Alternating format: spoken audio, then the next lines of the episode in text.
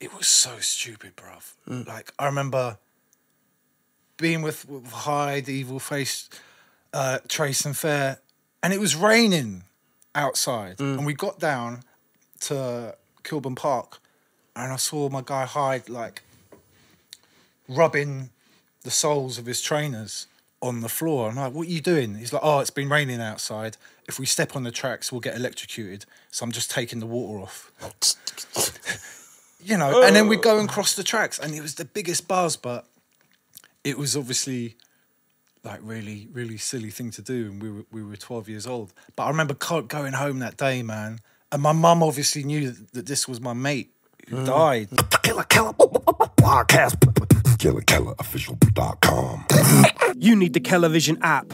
24 7 mini documentaries, podcasts, live shows, DJ live streams, top fives, subscription packages, plus products for all your podcasts and street culture sports. Download it from the App Store for free today. Instagram UK Frontline. Beatbox created. Killer Keller. And we're here to talk about world music and street culture. Killer Keller podcast.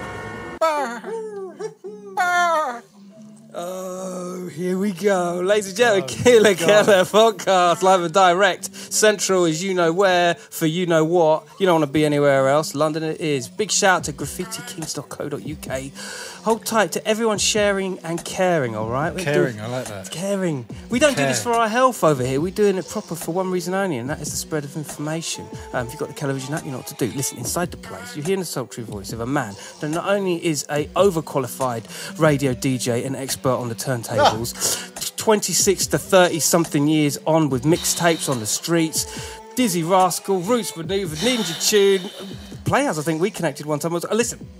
DJ MK on, bro? inside the What's place. going on, man? What's I've got to on? add as well graffiti, ex graffiti writer as well. Yeah, yeah, yeah, yeah. That's how I got into hip hop, really. It's how you got into hip hop. That's, Yeah. that's that's where the trouble began. That's when the trouble began. All the joys of my life. Yes, exactly. a blessing and a curse are these things of hip hop, isn't it? Yeah, yeah, I suppose so. Yeah, for me, it kind of was a blessing and a curse, definitely. Uh, but yeah, it's something that that I loved, and yeah, obviously, I love graph, man. That's how I got. Mm. That's how I got into to hip hop. We're, we're recording this in northwest London, mm. where I literally grew up a mile down the road. So I was born in Harlesden, grew up like Neasden, Wembley, Cricklewood, Kilburn, those kind of areas. What was it like back in the see? We're jumping straight. You know, we ain't messing around here when we get into these conversations. We've got legacy holders inside the place. Um, DJ MK, if you do not know, and you're outside of the, the UK in some sort, in fact, outside the world, because this man tours like a motherfucker. Um, in fact, the last time I tried to connect to him, he was in Australia or something. This man does not fuck about. You know, we're talking about lineage here, but it all started in in Northwest, didn't it? Yeah, definitely. Like, I as a kid growing up, I was always one of those kids who'd always be inquisitive. I'd always be asking questions.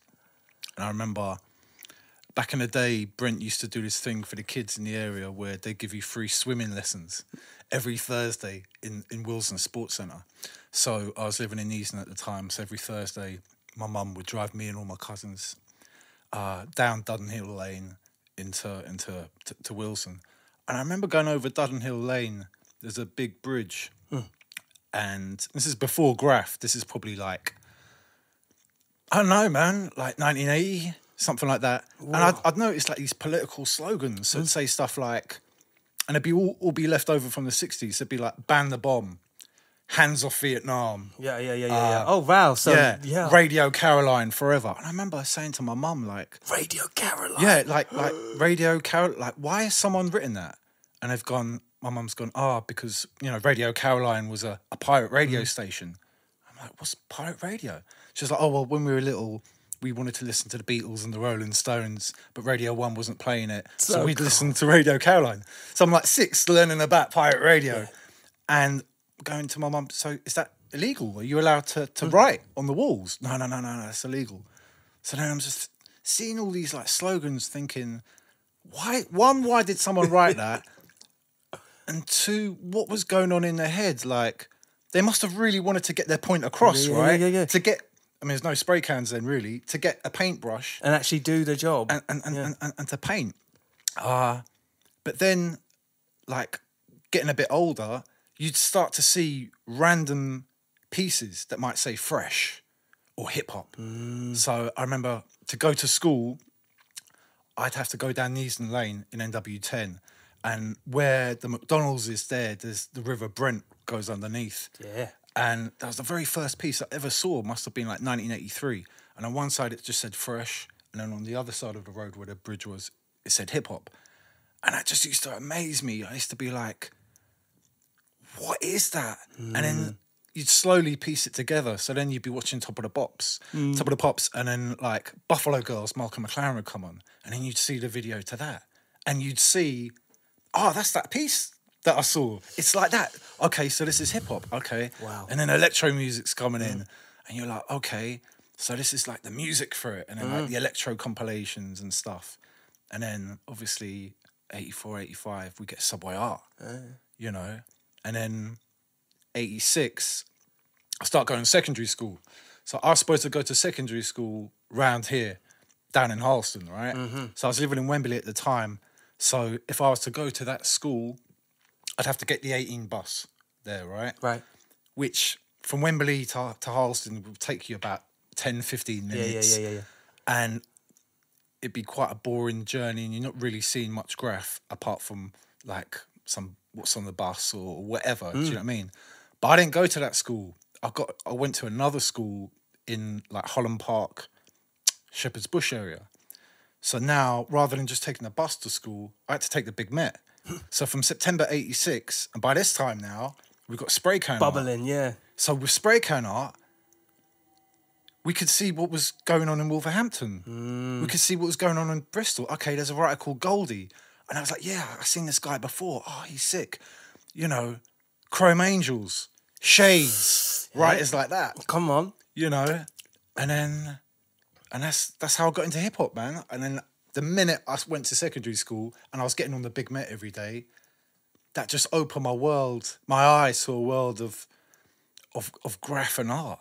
And at that time, the Big Met was just getting battered. Hmm. So like I'm from from from Wembley, really. So at that time, as a writer, the first writer that I really looked up to, and I was like, this guy's all city, he's incredible. Sir Bo. Sir Whoa. Bo, Yeah, CD, yeah, yeah, rest in peace, rest in peace, Sir Bo. tight, yep. And he lived a street away from me, and he went to school with my cousin.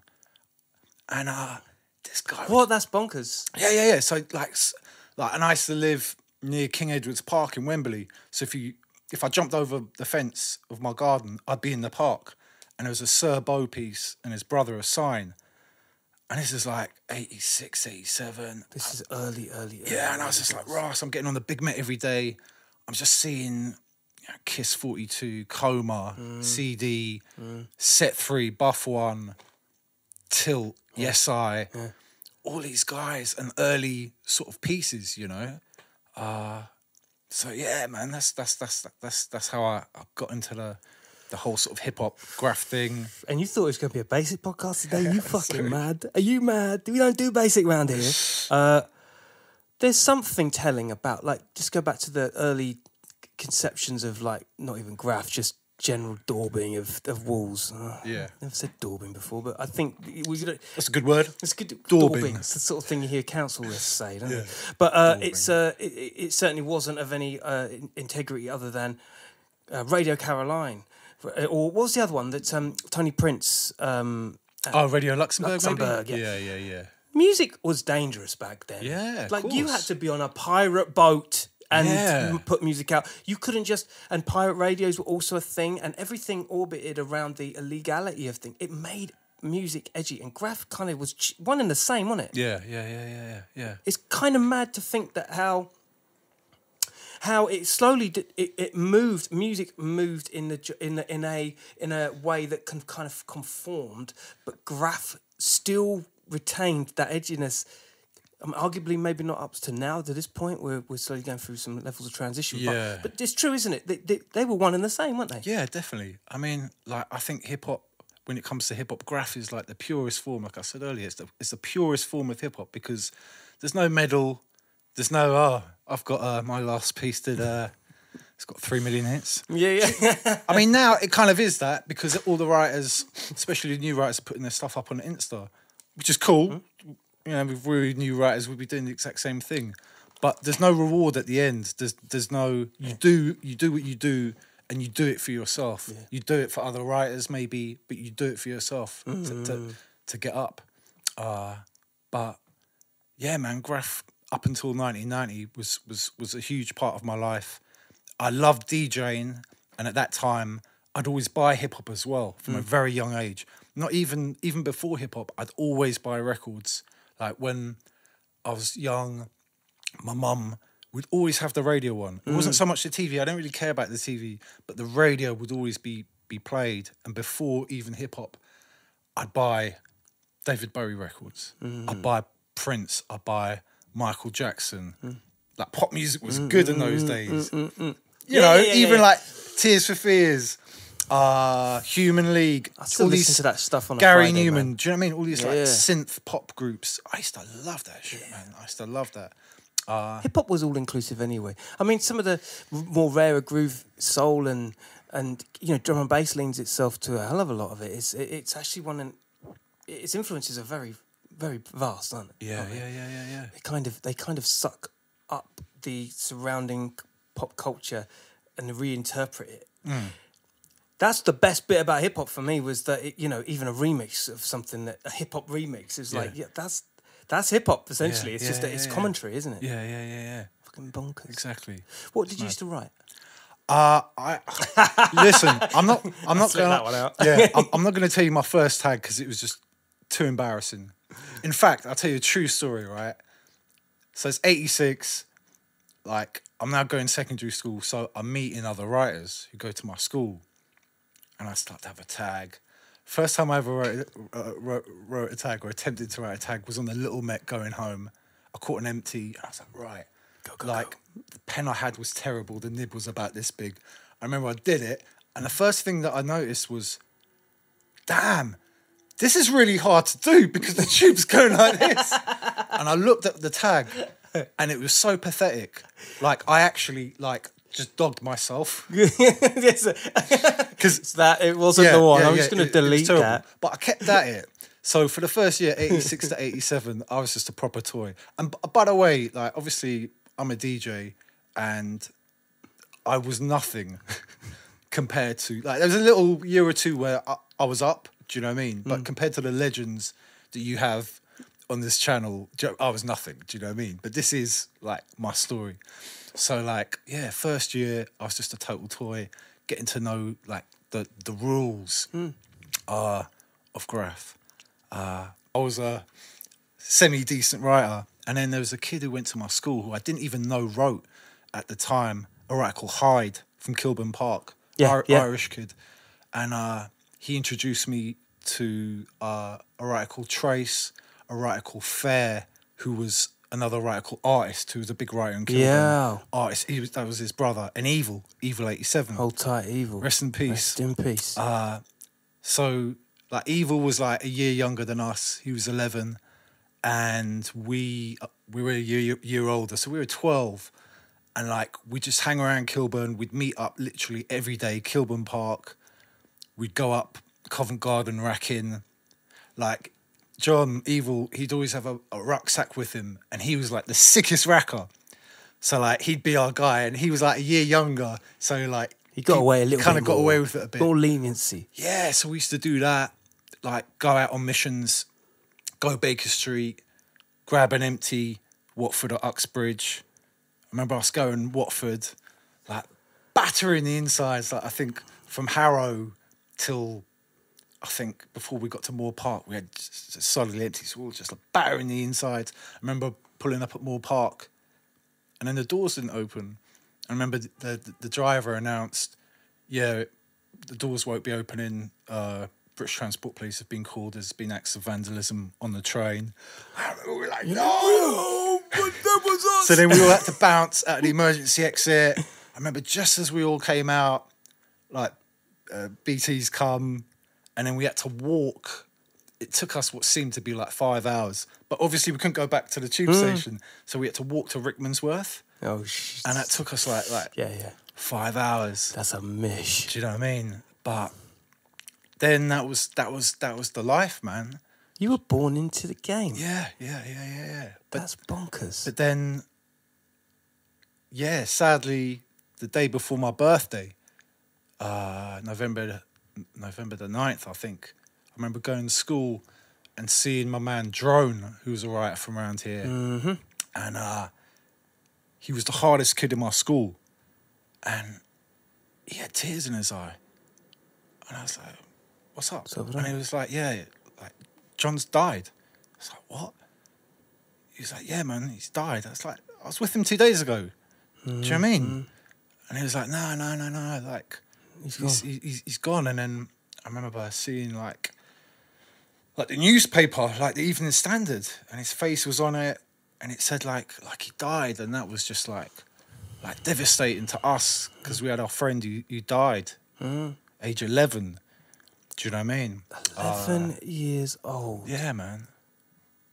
Died uh, with, from Graph. Yeah, yeah, yeah. So basically, we used to do this thing at Kilburn where you go down and Kilburn Park, bruv. Like I can't tell you, Kilburn Park, Warwick Avenue, that little segment of the Bakerloo, it was like the Bronx.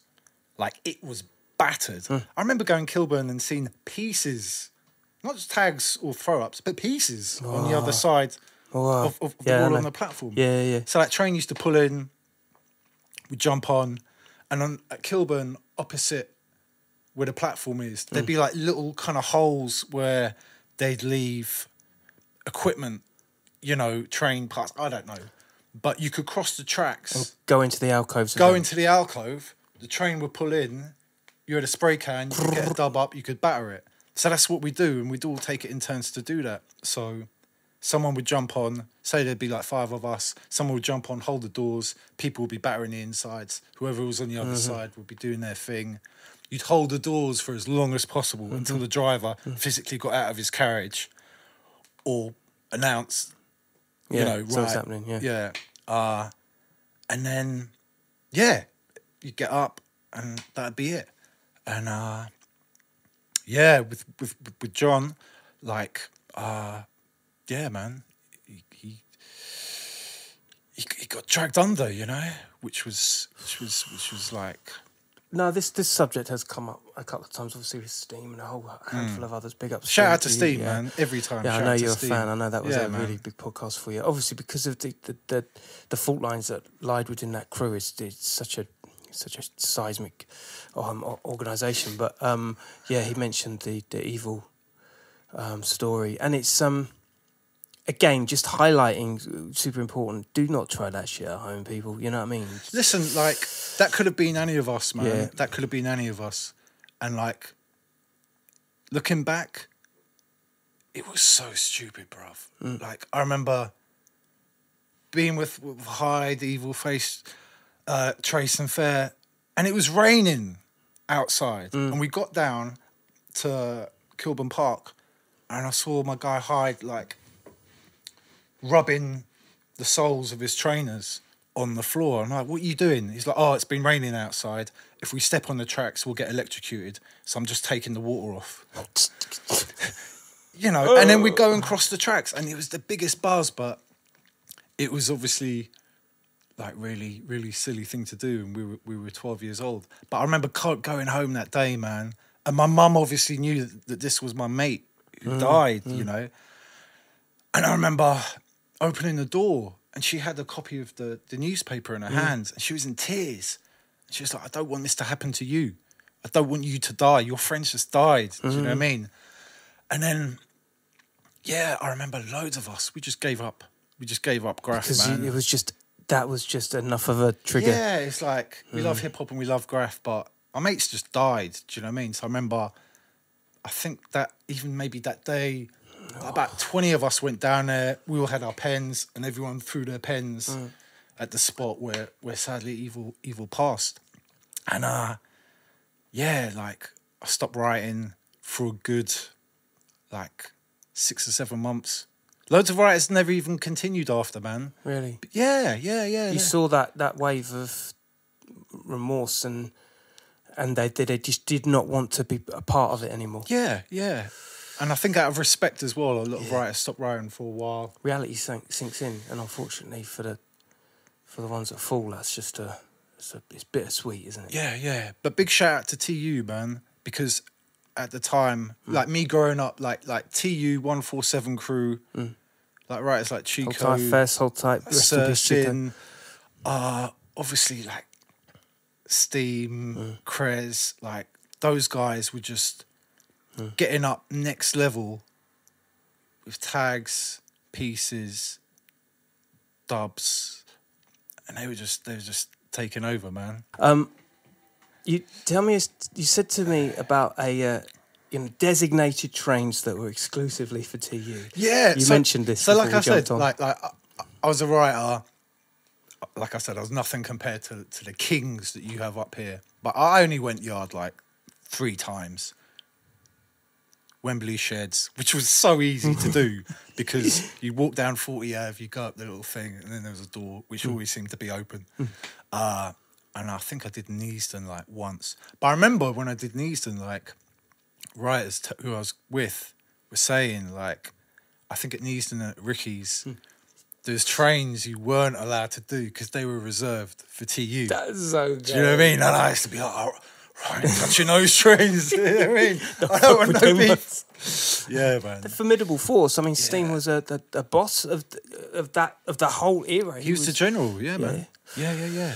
But uh, wow. it, it was exciting times. And looking back as well, like Graph, and I think a lot of people don't really clock this. Graph moved forward so quickly. Like if you check out the, the tags and the pieces from like 87 times, and then even a year later, 88, Hundred percent. like the style's changed totally. Mm-hmm. With less straight letters, it's more rounder stuff. The mm. colors are getting better. People maybe have got access to slightly better paint. Mm. But because I was going to school five days a week, I'd be on the big Met and I was seeing everything, and it was just like, oh my mm. god.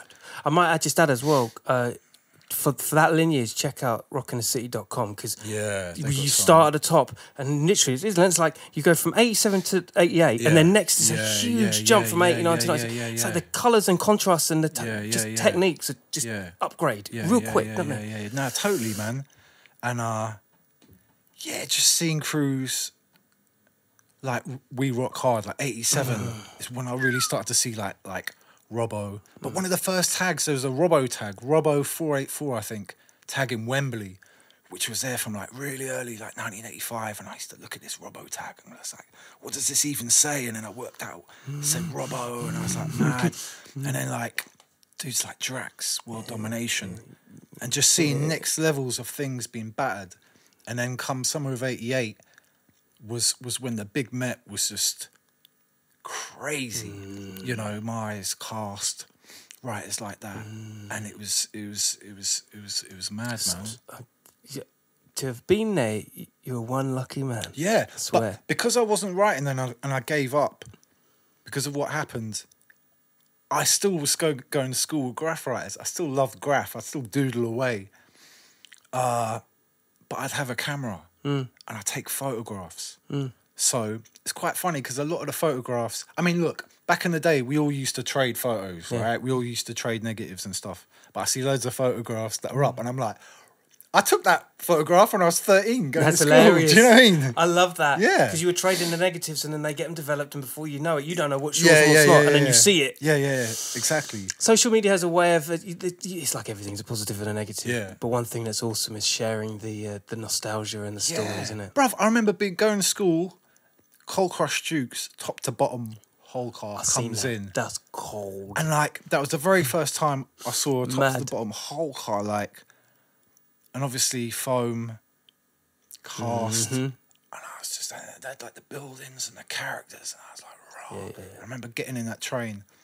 And as the first time I ever got on a train. Felt godlike, didn't you? Yeah, but what you got to remember as well, when you get in a train that's got a, a top to bottom on it, the whole inside of the carriage is now dark. Yeah, yeah, yeah, yeah, yeah. yeah. So it's a bit of a weird, surreal feeling. Do you know what I mean? And and it's not what it looks like on the front because everything everything's on reverse, isn't Yeah, it? So yeah, you just get yeah. nothing but like mad colours, and you're thinking, what the fuck is this? Yeah, yeah, yeah, yeah, yeah. Yeah. But then, uh, come sort of summer of '88, I started writing again. Did you? Yeah, yeah, man. I got the game drew, drew me back in.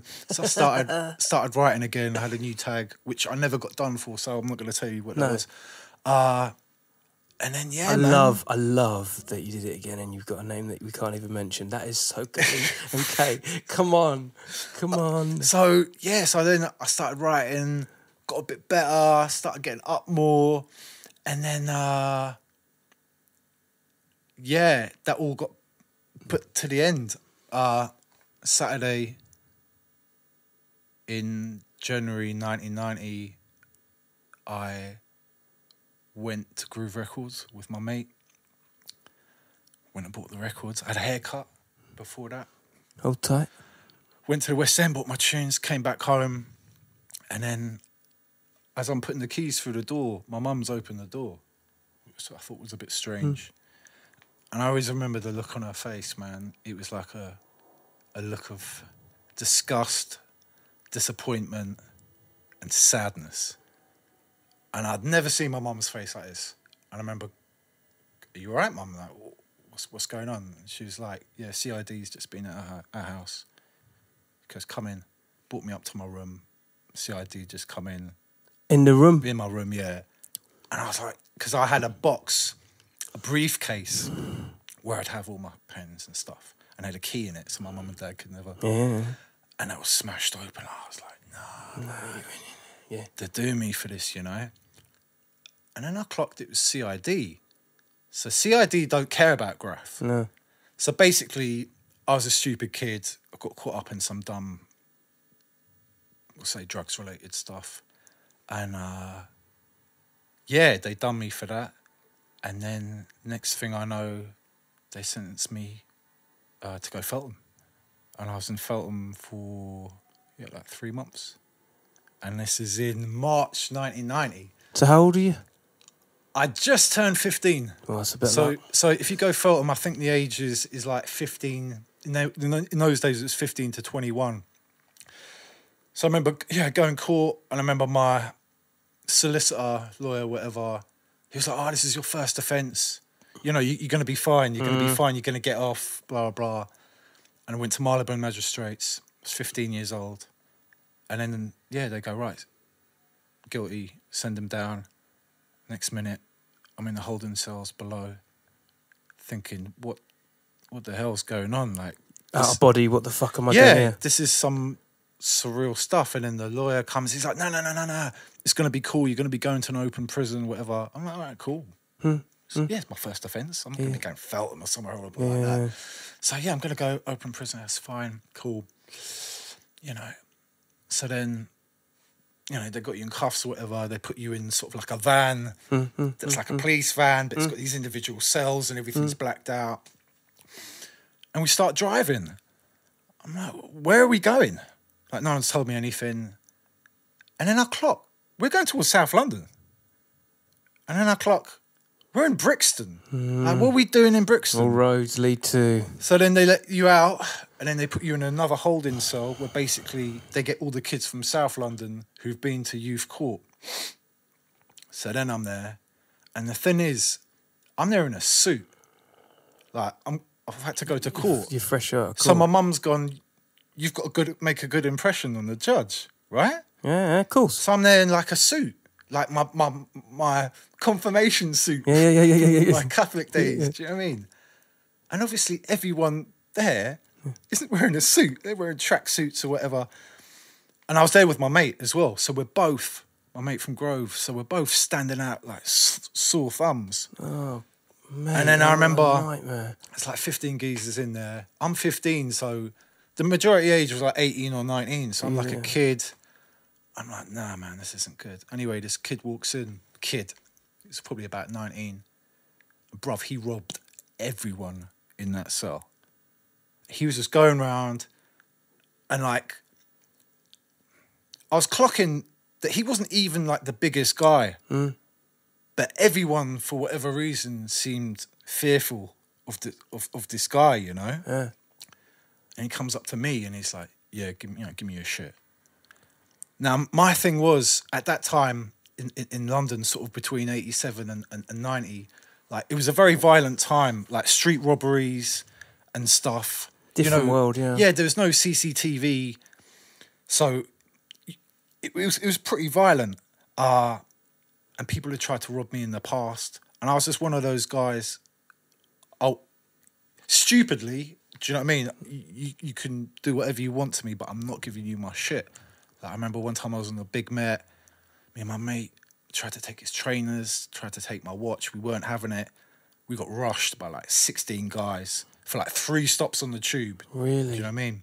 So anyway, so this guy's like robbing everyone, comes up to me, yeah, give me your shirt. I was like, look, brother, I ain't got nothing. Goes through my pockets. Like, right, your watch. Give me your watch. I was like, nah, I'm not giving you my watch. Like, give me your fucking watch, you fucking pussy, or blah, blah, blah. So I'm like, what am I going to do? Hmm. Like, I'm a kid. Yeah, yeah, This guy's big man. He's yeah, like and you're already in 19. the, s- s- you know, So I give him my give him my watch, and I'm just like, shit, man. I've never been robbed. That's my mum's watch. My mum gave me that watch. Like this, this ain't good. You know? one, yeah.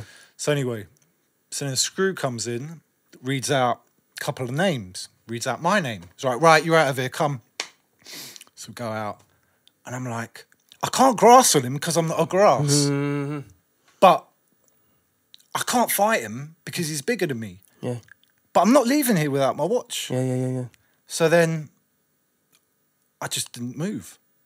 Screw, I remember he was some Scottish guy who was like, Hey, come on, you fucking bastard. Come on. what you got, Straight out bro?" porridge, isn't it? It's Yeah, like yeah. sort of shit. And I was like, Oh, nah, I can't. I took my watch off and I've dropped it. Ooh, okay. I go, I need to find my watch. And then that the kid who, who took it, he just threw it to me like that.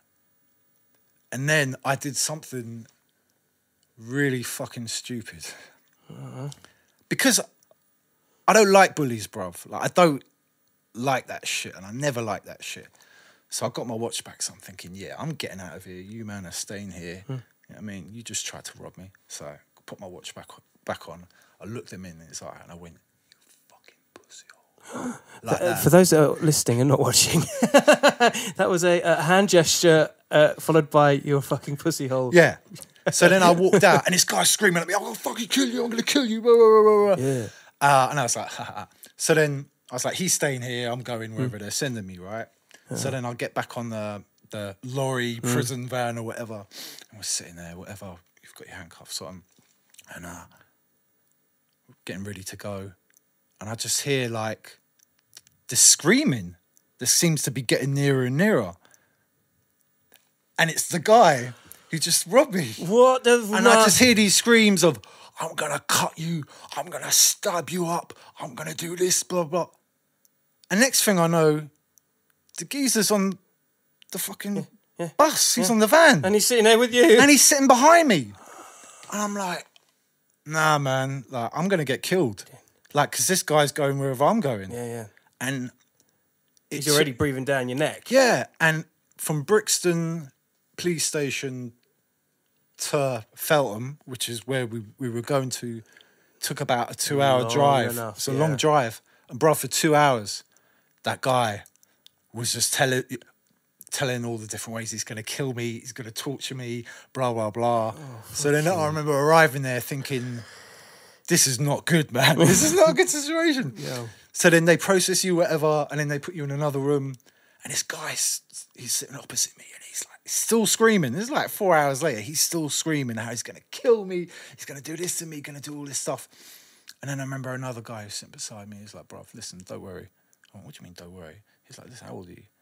I'm like, "I'm 15." He goes, "Look at him. How old is he?" I was like, "I don't know, 19, 20." He's like, "Look, he's not gonna be in your wing. You're not gonna be at the same place because they put it by age group." Nice. Okay. So then, luckily, his name was called, and then uh, he went off to whatever his wing was, and I went to my wing, which was like, I think 15, 17 year olds. Uh, but then, yeah, man, that that that was like the best and worst thing that ever happened to me. Because when I came out of there, I realised how easy it is one to go to prison and get on the wrong side of the law and go down that path, and two, like how easy it is to kill someone. Like I met so many people in there that just gotten into a fight, and they punched someone, and that person smacked their head on the corner and died. Mm, just things like that. Yeah, or you know stuff like that. I, I think about things like that a lot. I've never been a violent person, but you know, when you see, when you hear stories of like people getting into fights and stuff, I often think to myself, you're tampering with death Yeah, every yeah, time, yeah, innit? Yeah, but as a 15 year old from, from, from, from northwest London, like I said, it'd be violent times, so people would try and rob you and people would try and step to you. And being into hip hop as well, do you know what I mean? You, Comes with the territory a bit. Yeah. yeah, uh, but I'd be, I'd, I'd always be ready to fight. I even like fighting, but the minute I came out of Feltham, I was like, you know what? I'm, I'm not, I'm not doing any of that. And then that's that's how I got into DJing. But I was very lucky as well because at that time, Feltham was like the most dangerous place you could be as a Yeah, kid. Yeah, man. I remember that in the news and shit. That was a, a real thing. Yeah, Feltham was like feared. Yeah, because you had the screws Yeah. who'd be doing whatever, but also the bullying. The torment. I think I think when I was there, there was fifteen to twenty suicide attempts a week. you know, uh, and I remember by the time I got in, luckily I had a cell to myself as well, which was which was very lucky. So I didn't have Very to share. lucky. Wow. Uh, and I remember coming down the first day, sort of onto the landing, and you kind of meet everyone, and you're you're thinking that it's like because you've seen films in it of where, okay, this person's gone inside, and then they've come out, and everyone's looking at them, everyone's clocking Ubi them, Ubi then kind of thing, yeah. and it was kind of like that. And I remember this guy called Brian who was like running the wing. This guy must have been like six foot six, bruv, like mountain of a guy. And he comes up to me, uh, and I was like, nah, I'm, I'm trying to firm Hold it down. hard. Hold it together. And he was like, Yeah, you're from Wembley. I was like, Yeah. He was like, Yeah, you know, blah, blah, blah. Stop it. And I was like, and then I just thought, yeah, I do know that person. I was like, yeah, I do, yeah. He's like, yeah, yeah, yeah, yeah. You're, you're safe. You're safe. He Goes, any, you need anything in here? Come, come see me. And then me and him became mates. So, Oh, mate. Blessings. so throughout my my time like in Feltham, it was to, it was totally cool. Mm. Do you know what I mean? I mean, it wasn't cool because I was there and I saw loads of horrible stuff. Mm. That was What's the most horrible thing you saw? Uh, the bullying, man. Like it was, it was relentless. Like first of all, if you if you were if you were in Feltham and you weren't from London, Yeah, that's yeah. that's it, man. You were just a target. I remember seeing guys. I remember seeing meeting one guy who's from Australia, who was like at a rave, and he had like five pills on him, and then he got like a two year stretch for that. Two years. Yeah, in yeah. Feltham. Yeah, yeah, yeah. Pill- Yeah, but this is like 1990, so And- yeah, yeah, pills, yeah, uh, yeah, you know, someone had died from it previously, so they're trying to set an example. Uh, Yeah, yeah. but yeah, I mean, to be honest, I don't, I don't really want to say a load of horrible, violent shit that I saw. You can kind of like You can weigh think it of that yeah. for yourself, but the, the mental bullying and torture of people who were nice guys, but they were weak, and people could see through that weakness. So I remember the thing that they, they do if you're being bullied, they make you sing lullabies. So lights will go out, I don't know, 10 o'clock or whatever. And then I remember the guy who was running the wing, who I was cool with, he didn't like some guy. It's this guy they called Fish, because he had a face like a fish. And bruv, they'd make him sing the lyrics to La Di Da Di, Slick Rick and Dougie Fresh. Yeah? Yeah.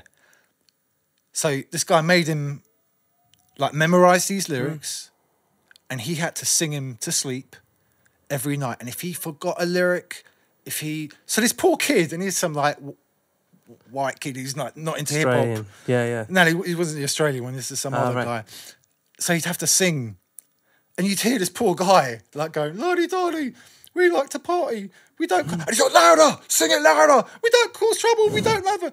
And then this guy would just get the shit kicked out of him the next day. Like, if he made it out of there alive, I'd be surprised, man. Wow. So, yeah, like like the bullying in there was was was was was was terrible. And like I said, like kids would literally they'd rather end their life Yeah, yeah. than than be there. Of course, because You know?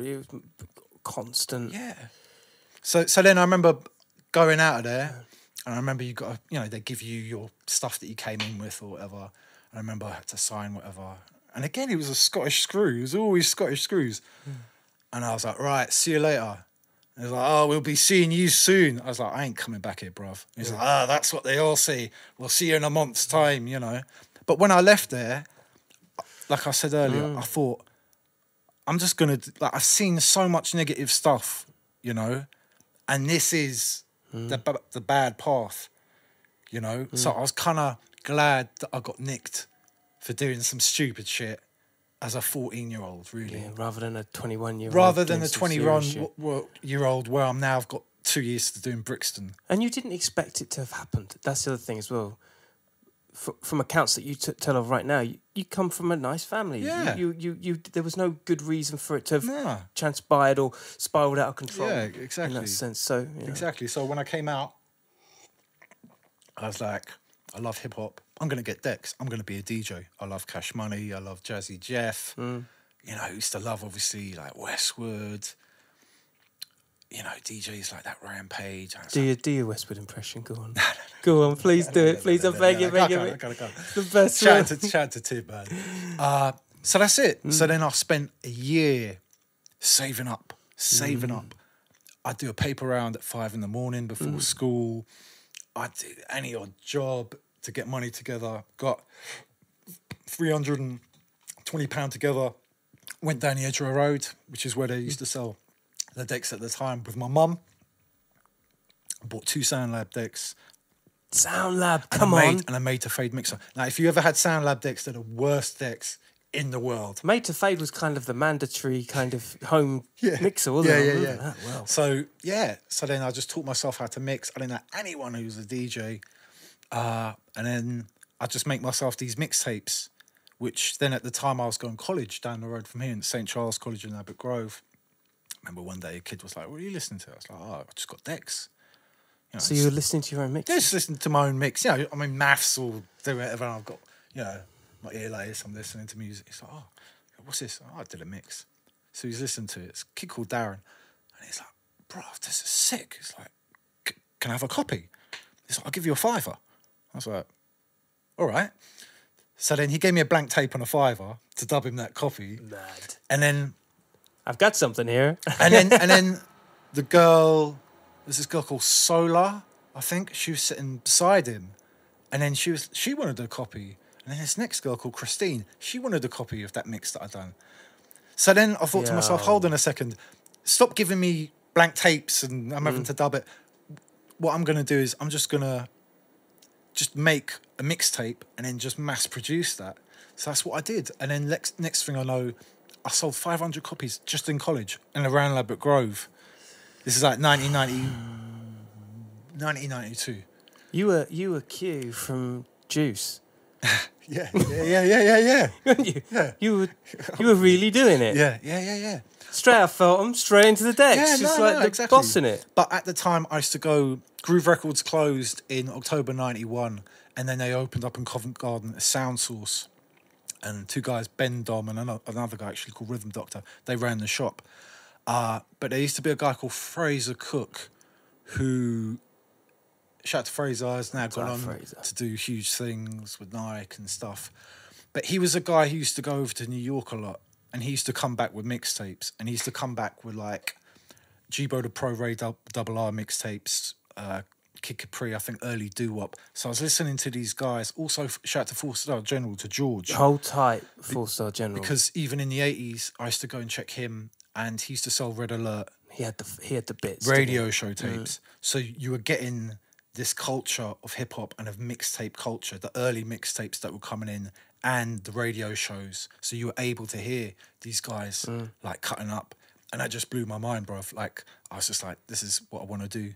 You So know then- rare that is f- f- for you to have discovered that when no one else really knew. Yeah, like h- how would you? No. Unless you knew, and then like I knew some guys from Grove, and then they'd have people who would do the same thing. Mm. So I remember like, like my mate Cuckoo, he had an early like Stretch and Bobbito tape from like 1990. Mad. And we're like, wow, there's these guys on college radio Mm. playing like mad hip hop and stuff. So that's that's and obviously I was too young to DJ in clubs. I'm like 16, 17. So I was like, right, mixtapes, mixtapes. So then I started selling them in college, and then I'd do like another volume. And then at this time, you know, we're like 17 years old. Kids would have parties, house parties around here, hmm. like Harlesden, Kensal Rise.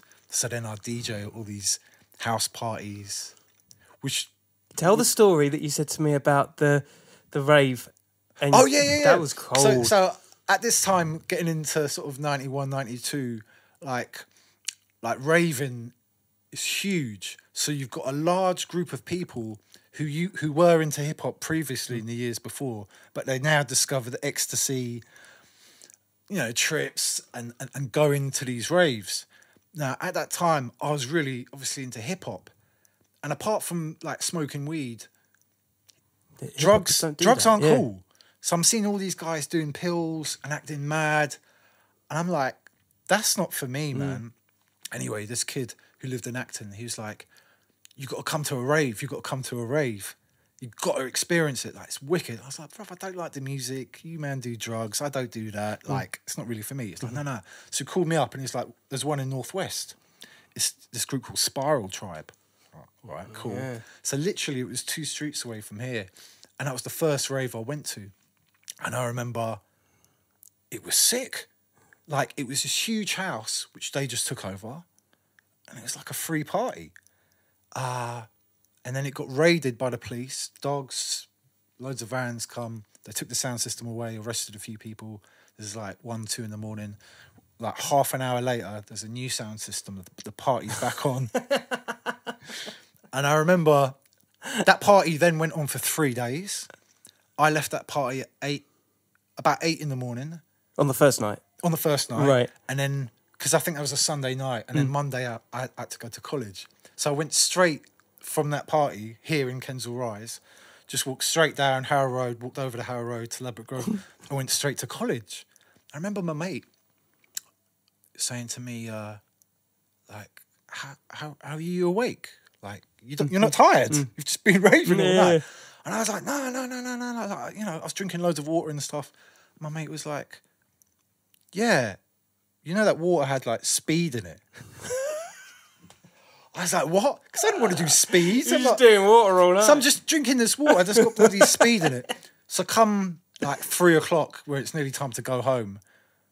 Like I just felt terrible, Yeah. and I was like, right, like I've had my experience of raves. Yeah, yeah, yeah, yeah, know what I mean, but that was down the road from here, bro.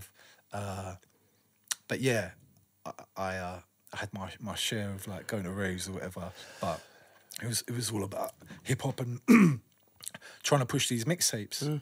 You know, and and push you did like we talk about you know social media content and stuff Yeah. like of the of the new age bro like you were one of the first people that i had ever um uh, before we were even friends or even knew you this was it was an it was an energy about what you were putting out. And you would find any opportunity to expose the mixtapes whether it be advertisements. But you i always remember you being so proficient at content creating.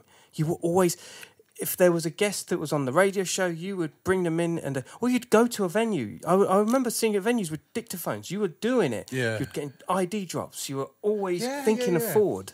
Yeah, totally, man. I mean, with the mixtapes, I'd listen to the New York DJs Mm. and they'd have shout outs. So I was like, I need to have shout outs from all the hip hop celebrities.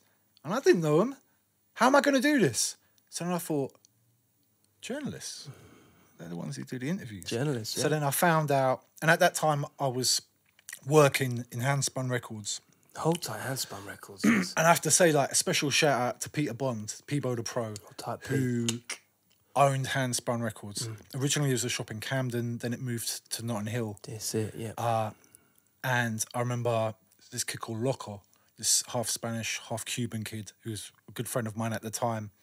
I was at college and he, he, he comes up to me and he's like, bro, he goes, there's a hip hop shop in, in Grove, like in Notting Hill, called Handspun Records. Like, we should go down there. You might be able to sell your mixtapes. Now, at that time, apart from around Grove, I was selling my mixtapes in maybe like four shops, like all local. and the majority university as well, because you were in and about. Yeah, yeah, People yeah. followed you as, as in that. Yeah. Uh, and then it's, this guy telling me about Handspun Records. So I go down there, meet this guy called Pete. And again, I'm like 17, you know.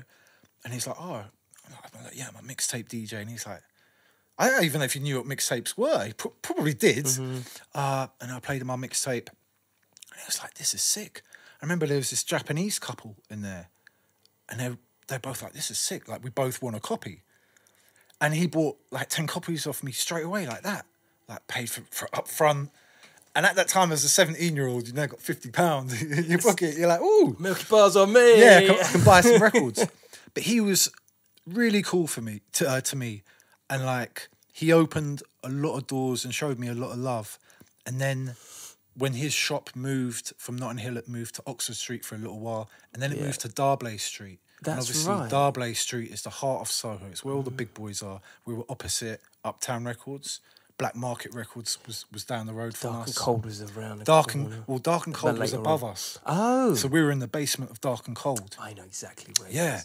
Uh, and then he asked me to work in, in the record shop, Yo. which like I was 19 at the time, and as a as a kid, I was spending all my life in record shops because that's where you'd meet everyone. Obviously, Get the rarities. that's where you get the rare vinyl that you needed and that I needed for the mixtapes. Mm. Because for the mixtapes, again, I was following the Americans. The Americans always had the promos, they always had the exclusives.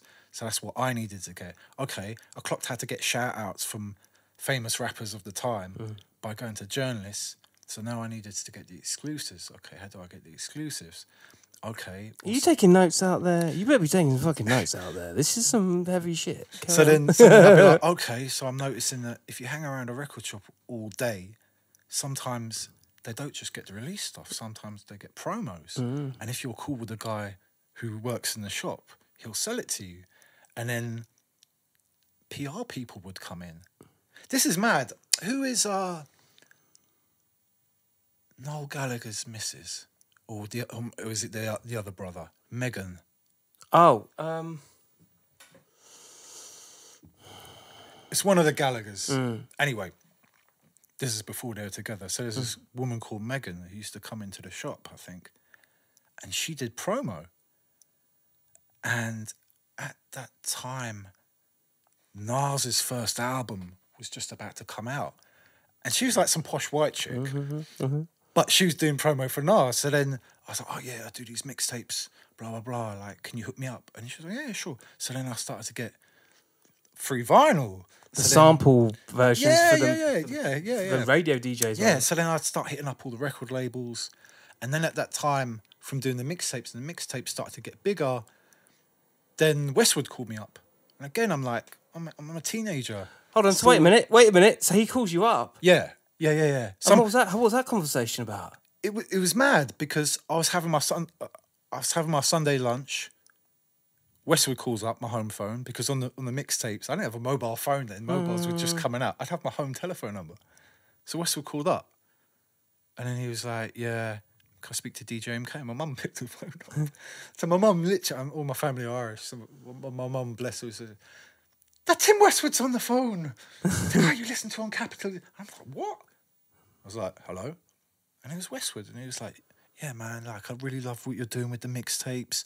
You know, you're getting your stuff out on the streets. Like, I'd love, like, for me, maybe me to play some of it, or maybe you to do me a mix for, for Capital, for you know, for the Capital at the time was it, wasn't it? Now, at, was, at, at that time, like I can't stress Yeah. enough how huge that show was and what Westwood was doing. Like the parties that he'd do would be the best parties, like the Life to London stuff, Mm-hmm, you stuff at Dingwalls, then stuff at the Arches. It'd be crazy because Spats as well, was it? Spats? he did Spats, but Spats was earlier. So Spats is like it's before my time. Right, right, right, right, So right. Spats is probably like I never went there, so don't quote me. But Spats is like 83, 84. That was a club on Oxford Street, and they do like yeah, lunchtime sessions with uh, Westwood Family Quest Fingers, Yes, dudes, dudes like that. Dude, you can't underestimate the va- like what Westwood has brought to their game. You know what I mean? Insane levels. Yeah, in, insane levels. So the next thing I know, it's a Sunday, and I'm at the Euston Tower where they did Capital, and I'm I'm, I'm with Westwood, and, and Westwood's editing one of my mixes that I'd done on a cassette, and he's editing it on a reel to a reel to reel? reel to reel because there was no. This is before mm. that. This is before computers, and you could, you know, have Logic or mm, Ableton and stuff where you could reverse swear words. And then he'd play my mix, and that was just the most incredible thing because his network of of, of, of hip hop fans was was huge. So literally the next day was was was just you know I get people hitting me up or whatever, uh, and then yeah, so yeah that that was about ninety three, and then come ninety five. Uh, I'd met Pete in '93, but come '95, that's when he asked me to work in Handspun Records, and we just moved to D'Arblay Street, and then that was just like amazing times because it's it's '95, so you've got some of the best hip hop coming out, and obviously we're based in Soho, so any artist who's coming over, They can be in. they're gonna come in. So I remember Dig in. 95, there's a guy, shout out to Fusion, who was uh, a journalist who used to do a column for Echoes. Uh, he did like the hip hop, the hip hop page. I remember he brought Nas down. And like, we, we couldn't believe it. And where the shop was, if you look straight in front of you, you'd see stairs. So you'd see everyone who was walking down the stairs And to you see the, the shop. the, the, shadows and So the stairs. I saw this this this, this guy Fusion, and I remember seeing him, and he was like this, and I, he clocked Fusion and T Max. That Fusion these and guys. T-Max, exactly. Okay, yeah, Fusion and I remember he, Fallacy. he comes in like this, and he's like smiling, and I'm like, all right, yeah, safe, that's Fusion, and I'm like, he looks a bit happy, and then hmm. behind him was Nas. I'm just like, oh my god. I remember Nas was he was really shy and mad quiet. He's like, yo, he's got this really deep, deep, like raspy voice.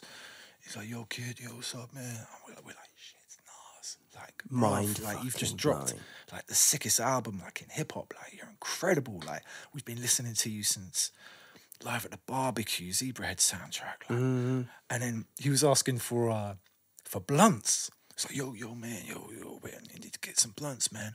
I remember me and Pete, Pete were like, blunts? You don't want blunts, bruv. If you want Rizlas. Like, make yourself a spliff. He's like, word? I say, yeah, yeah. And it's like, and then we said, like, if you want blunts, there was one place in Selfridges you could actually buy blunts from some cigar place. Four Star. General, he- they he had a stint of selling blunts and stuff like that, doesn't he? He, he could have. I, I don't remember that. I'm, I'm sure he did. Yeah, I'm yeah, sure yeah. he did. Wow, But then- that's amazing. Yeah, but then I'm just meeting the entire hip hop community. So anyone who's pressing up records, you know, so like I don't know, like Rodney P. Yeah. Like next thing he's coming down to the shop, and I'm like, oh my god, this is Yeah. Rodney P. Like I've grown up listening to Yeah, you, yeah, Money yeah. Mad, like it's incredible. And then like I remember Comanche Sly, and Hijack, they were having a, a little comeback, and then like I'm talking to Comanche Sly, and then and then more people, and then promoters are coming in to leave their flyers, and then they're clocking. I'm DJ MK, the guy who's doing mixtapes and, and, and doing mixes for Westwood. all happening. So bro. they're like, "Rod, do you want to DJ at my thing?" And I'm like, "Hell yeah!" So now I'm starting to do more clubs, and then I'm starting to sell like rather than selling in like ten spots, I'm DJ. I'm sorry, I'm selling my mixtapes like thirty spots, forty spots. Then because of the record shop, I'm meeting international people. So there's a guy called DJ Go, you know, and he was in the shop. Uh, and his parents were from Japan, so you know, he, he was Japanese, so he could speak Japanese. my brother. Uh, shout out to Go. And I, remember, day. and I remember what he used to do was because he could speak Japanese, we'd get him to go out to Oxford Street, find crews of Japanese kids, and then bring them back to the shop. No way. Because obviously, if you're from Japan, you got money, Money, right? of course, yeah. So then, so he brought in this group of kids or whatever. And it's like, like, like 10 kids, and they're looking at all the records. Like, oh, wow. Oh, yeah, I want that one. I want that one. And then something really weird happened. Like, they all start looking at me, and they start going like this, and start bowing, and oh, they're talking amongst mm, mm, themselves. Mm. And next thing, they're taking off their hats, and they're giving me their hats. And I'm looking at Go going, what did you say? bruv, what did you say? Like, these guys are acting a bit weird. Like, what's happening? And they're like, no, they've just found out you're DJ MK. They've got all of your mixtapes. What? And like, they want you to like sign your autograph on their hats. I'm like, Japan, like, how are my mixtapes going out to Japan? And then I found out that they were bootlegged. like heavily bootlegged, because they had a, a- you know Japan had a bit of a, a bootlegging culture or whatever. So I'm like, rah. So the next mixtape I made, I called it Bootlegged in Japan. Oh, And then bizarrely, I got my first big order of mixtapes from a Japanese distributors. beautiful. Wow. And that was for like three grand or something. See these, and these are the stories that come to mind when I think of the uh, the um, the notoriety of MK. Now, me coming in like 96, 97 into London, Deal Real was the thing. Deal Real was the spot. But there was this. I remember fucking super super in my mind anyway. But I remember meeting you for the first time. Okay. And, and bro, I was just like, that's fucking okay, man. Do you know what I mean? Because there was this, there was this real. You were London. You were the London DJ. Do you know what I mean? Like, uh, ferociously London in my mind. It was like. If, if you if you were to epitomize anybody that was a DJ, I mean, uh, through Deal Real, I met Shorty, of course, and Pogo, and all these. Yeah, other yeah, yeah. characters. But for me, because of your outward, the persona and the work rate, it was almost like, yo, like it was almost like to meet MK, respectfully, to meet MK meant that you were in the right place. Okay. You know what I'm saying? Yeah, yeah, In yeah. London. Yeah, yeah, yeah. And this was the thing. It was it and I can only relay it to my first experiences of meeting you and being part of the scene because it was almost like an okay sign if you got Right, to, the, right. to the MK Okay, okay. marker. Right, Do you know what I'm saying? Deal Real was it. There was a lot of things going on. A lot of, I remember Sinister and Enforcers and Yeah. all these characters, all yeah, these yeah, people yeah. pl- just coming in and playing and yeah, or being there. Rodney was Roots Manuva. what? yeah, yeah, yeah. Do you know what I mean? yeah, like yeah. Ty, rest in peace. Yeah, you know, all yeah. these. And you were part of that. Yeah, no, totally. So then in October 1996, for whatever reason, I don't know what, but we had to leave that shop. And I remember Pete saying, I think the rents have, uh, had, had gone up. Uh, so it was quite mad because we were in the basement of Dark and Cold, which is on D'Arblay Street. Now, above us were prostitutes. Uh, and the entire building was owned by an ex prostitute who's now a madame Right. who was like 70 years old. That's so, bad. so it was really funny because when it would be rent day, this posh little old woman who talked like this, and she'd come in, and go, hello, hello, MK, how are you? Do you have the rent? And then Pete would give her the rent, and then upstairs, the Dark and Cold boys would, would, would give her the rent. But she was an ex prostitute who used to work in the building and then did so good, she bought the building. That. and she was she was our landlady. But anyway, she put up the It's rent. amazing. So then we had to leave there. And then Pete was like, because he'd moved around and he was older than me. He was like my big brother. Mm. He was 10 years older than me. So I was like 19. Trying to age you here, Pete. Sorry, No, Pete. enough respect. I was like 19. No, He, he was like, you know, baby face. tw- 28, 29. And then he was like, no, we're going to open up another shop and it's not going to be in a basement. And he goes, furthermore, I for want it. you to, to to come in with me. Yeah. Do it with me. I was like, cool. So we went round Soho, seeing different shops. And then he found a place in Knoll Street. And we went to see it. And it was an empty shop. Uh, and the guy who owned it was an Irish guy. And obviously, like all my family are Irish. So me and him got on. His name was John, I remember it. And he was from Rickmansworth as well. Uh, and upstairs was an old belt factory. And if you went upstairs, there was no roof. It was just full of, of, of pigeons and whatever, and all the leftover stuff from the 60s or 70s, I don't know. But it was a proper mess. Wow. And then, and then the shop, which would then become Deal Real, was just totally empty. And then we had a basement downstairs. Uh, and then at that time, Tony, shout out to Tony, Hold tight, Tony. Tony know, Vegas. lovely guy, All these, all these, it's all tapestry coming together. See, absolutely hilarious guy, man. Like so, such a funny, good, like always good dude. amazing company. Always, you, you can't have a bad night out with Tony. so I knew Tony really well because I'd go to bongos Mm. and, and, and, and buy records of him. Uh, and I think Pete must have known who he was, but I don't think they knew each other that well. Anyway, I introduced, I'm pretty sure I introduced those two together. And then Pete was like, because Tony just got the sack from, from bongos. So he was like, we should get Tony in. I was like, hell yeah. because Handspun before Deal Real was kind of I won't say it was like the hood spot for hip hop, but we'd get everyone.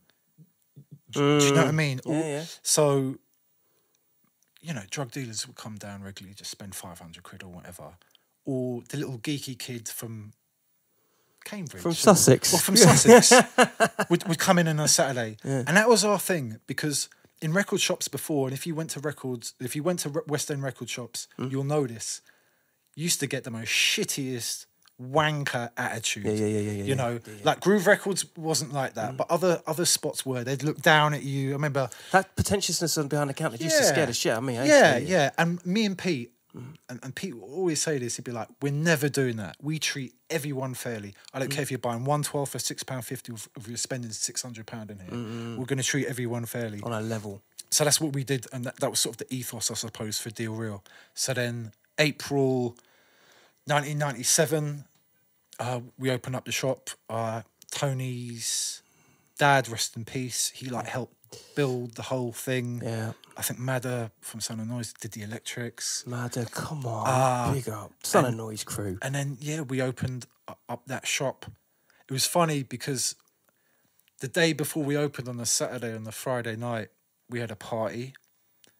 And I don't know if, if Tony said it on his Hmm. thing, but the whole shop nearly burnt down. What? Yeah, yeah, yeah. Like there was like literally, like I think it was like I don't know, like two in the morning, and we had a basement, right? So the party was upstairs where the shop was, and then obviously downstairs in the basement. And uh, for some reason, I don't know why, but I think the light went out in the toilet, and rather than someone going and buying a new bulb, someone just had a candle Oh, no. on the toilet, and then next thing, like the smoke, like the whole place could have burnt down. so I was like, oh, opening day. So rock star. Yeah, man. Still rock star. Did Scam come up with the name Deal Real? He did. I was there. I Big was, up I was- Scam. yeah, shout out to Scam. Like, uh, There is a Scam podcast, by the way. where we yeah, allude to this there, subject. there has to be because like Scam's Scam's contribution to hip hop is is is is is next level with his involvement with Graph, obviously. From Hmm. the beginning, from literally when Futura hmm. came over and He was there, yeah. he was there. You know, his him being in crew. Shout out Tony hmm. Tone, rest in peace. Cuckoo Victor, mm-hmm. Sir Drew, all those guys. Like, there were certain graph writers, right, in the early days who were next level, who were always one step ahead. Hmm. And he was one of those first guys who you were like, you know, people doing, oh, check out my piece. No, look at Scam. Mm. Like, ridiculous. You know, and obviously guys like Rich and Rage, mm. guys like, like, like, like, like, like, like Bunny, No limits. Yeah, State of right, Art, State of art. Yeah. obviously no limits chrome Bonkers, angels bonkers. Like, they were just doing some some some next level stuff but but yeah deal real and then that became the hub of hip hop The hub of hip hop. so everyone would would come to the shop whether you're wu-tang who are in town doing a show they'd pass by All very, very Or- overly casual. Yeah. just, Yeah, yeah, yeah. fuck? And this ain't. We're not talking about Deal Real and Carnaby Street people because I know we No. got some. We got some ages. Um, uh, okay so so, so, so, stuff, so yeah deal, the deal, original. deal real in carnaby street was basically pete sold the name i mean again you'd have to get pete's yeah, yeah, yeah. side of the story Yeah, for sure. Uh, but the way I saw it was he sold the name uh, Deal Real, and then these guys opened up another another shop. Kept the name and the legacy. They going. kept the name and but the this, legacy. We're talking about the foundational. yeah, the- the- but, the- but but but to be honest, as a record shop, like I went in there. I think I sold some some some mixtapes in there. But as a record shop, I would never go there that much because they didn't have the records. I remember the week they they they open up. One of the guys who owned it called me up and was like, "MK, I need your help." I was like, "What's up?" And he's like, "Can you tell me the distributors?" And I was like, "You're kidding me! You've opened up a rec- record shop. You've just bought the name Deal Real. Like, you, you're asking me now? Like, wh- what are you guys up to? You know what I mean? So, but they were good because they kind of continued what we were doing with with the mm. freestyle nights. I think Excalibah actually was the first person who And- went who went to Pete and said, Yeah. "I want to have some type of freestyle That's thing." brilliant. Yeah, man. Doc Doc Brown was in effect. All the, and then Kanye West and all sorts of people come through on the second. So you know, no no discrediting the Sure. the, the, the journey. Yeah, but yeah, yeah, I feel yeah. you. Um, without that, those um, early inceptions of there wasn't really in stores, was there? Not really No, like no, no. that I, I can't. I can't think of, of of. I mean, maybe Fat Beats. Yeah. In New York, did Yeah. in the stores. I think. Uh, I'm not saying Excalibah took that idea from that, but he was the first guy, from what I remember, who approached Pete and was like, "Look, you know, I want to, you know, just do do, some little freestyle thing." But also, we'd always have a mic, even in handspun before Deal Real. So like, just in case of trouble. we see, yeah, like I remember, like Mad Skillz, two seven nine. Shout out to two seven nine. Really I remember this Good Mad guy, man. story, man. This Mad Skill stories is, yeah, Yeah, so it's, so it's ninety five. hear his Mad Skillz is he he won I think new music seminar like freestyle thing. He's now signed to Big Beat. He's got a sick album. You know, Q Tips on it, Large Professors on it. He's got Nod Mad. Factor, uh, and I, and two seven nine brought him over to do a show at Subterranea and asked us if we wanted to sponsor it. I think. So hold tight the number man as well. I know you Yeah, mentioned that. so you need to get him in as well, man. You need to get him in. oh, hold tight. Another one of those rods that are going a long list of people, right? yeah. Uh, and at that time, I was doing mixes for him as well on on Choice. Crazy. It's so funny because I remember, for some reason, I don't think I was talking to Westwood, or we didn't have beef, but I wasn't really messing with him, and It means you're doing something right when you got them kind of. Do you know what I mean? That's kind of the thing. and I remember uh, my guy Hakim. He was like, "Bro, because you need to do mixes for for for two seven nine for your show on mm. Choice FM." Now at that time, his show was huge, Huge. and he was kind of two seven nine and Westwood were, were kind of neck and neck. were, they really were. with with with the, with the promos and exclusives and stuff like that. So this guy Hakim goes, he goes, look, I'll speak to, to, to numbers. You know, maybe you could do him a mix. Here's his number. Call him up. So I remember I called him up, and I'm a bit, I'm a bit gassed now. I'm a, I'm a bit confident. Do you know what I mean? So I'm like. Look at him, K. Come on. So I'm like, yeah, it's DJ MK. Yeah, yeah, I'm the guy who does all the mixtapes. I'm the guy who's starting to do all the clubs and smashing it. And yeah, I've been doing mixes for Westwood, who's got the best show, blah, blah. And he did not give a shit. I remember. He was like, listen, if you want to do me mixes, you know I've got Cutmaster Swift who does me mixes, who's the DMC 1989 mm. mm. world champion. Mm. And I was like, yeah. He's like, yeah, so your mix has got to be as good as his. And I was like, okay. So then I do a mix for, for 279 for choice. And bruv, I'd spend two days on that 20 minute mix because I just had his voice in the background going, you got to be as good as Cutmaster Swift. yeah, yeah, I was yeah, there when yeah, Cutmaster Swift won the DMC in 1989. I was like, wow, this is my idol. God, big up, big up, cut my So he Swift. really pushed me to, Yeah. to, to make like my mixtapes better, and he'd always like big me up. And me and Pete, and he used to like let us hang out on Choice FM. So for a couple of years, that would be kind of the normal thing. We'd finish off Deal Real or Handspun on a Friday night, and if I wasn't DJing, we'd just go up to Brixton. Numbers, well, Big Ted would open the door. He'd let us in Big Ted? and then What? and then we just hang out there. And at that time, we were all quite heavy drinkers, so we must have been an absolute nightmare because we'd turn up drunk. Mm. And at Choice FM in those days, they'd have like, you know, the press photographs of all the famous people who'd passed up with the signatures and stuff. And bruv, we'd try and take them off the wall and Really? steal them. Yeah, we were, we were, but Reckless. yeah, you know, we'd Worst go air drunk and stuff. But numbers kind of allowed us, Mm. and he'd let us. Because you were the next generation, and yeah, that energy. and he was good. older, and, and and he saw, you know, he maybe he saw something. So yeah, shout out to Westwood and shout out to to two seven nine because he he really Mm. like, helped me out, you know. And there's there's certain people who helped me out, so I got to got to big them up, man.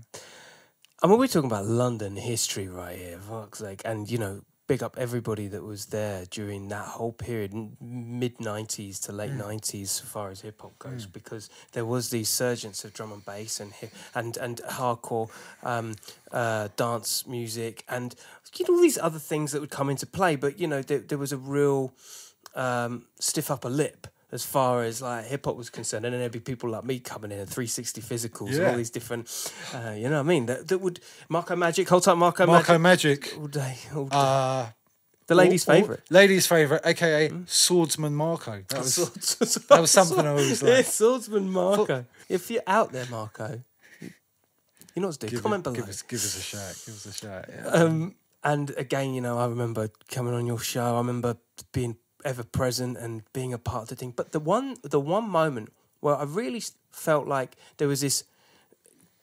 You started doing work with with Roots Manuva, Yeah, and yeah, yeah, we yeah. We actually connected properly Yeah. on the tour bus. Yeah, yeah, yeah. Ninja Tune. I remember that, bro. You know, Yeah, yeah, out yeah. there, we were going yeah, to yeah. different cities and towns, and it was a whole new thing for me. I was like, "Yo, Crazy, yeah. you know, man, I was so green. Like, I was, that's kind of how old I was, but it must have been about 1999. It, yeah, it would have been. So basically, I met uh, Rodney through his manager, Choose. Choose ran Sound of Money Records, That's and it. he had an office in the back of Sound Source Records in Covent Garden, which previously was Groove Records. Hmm. so I looked at him, he's like this white guy, ponytail. I'm like, You're not hip hop. Like, who are you?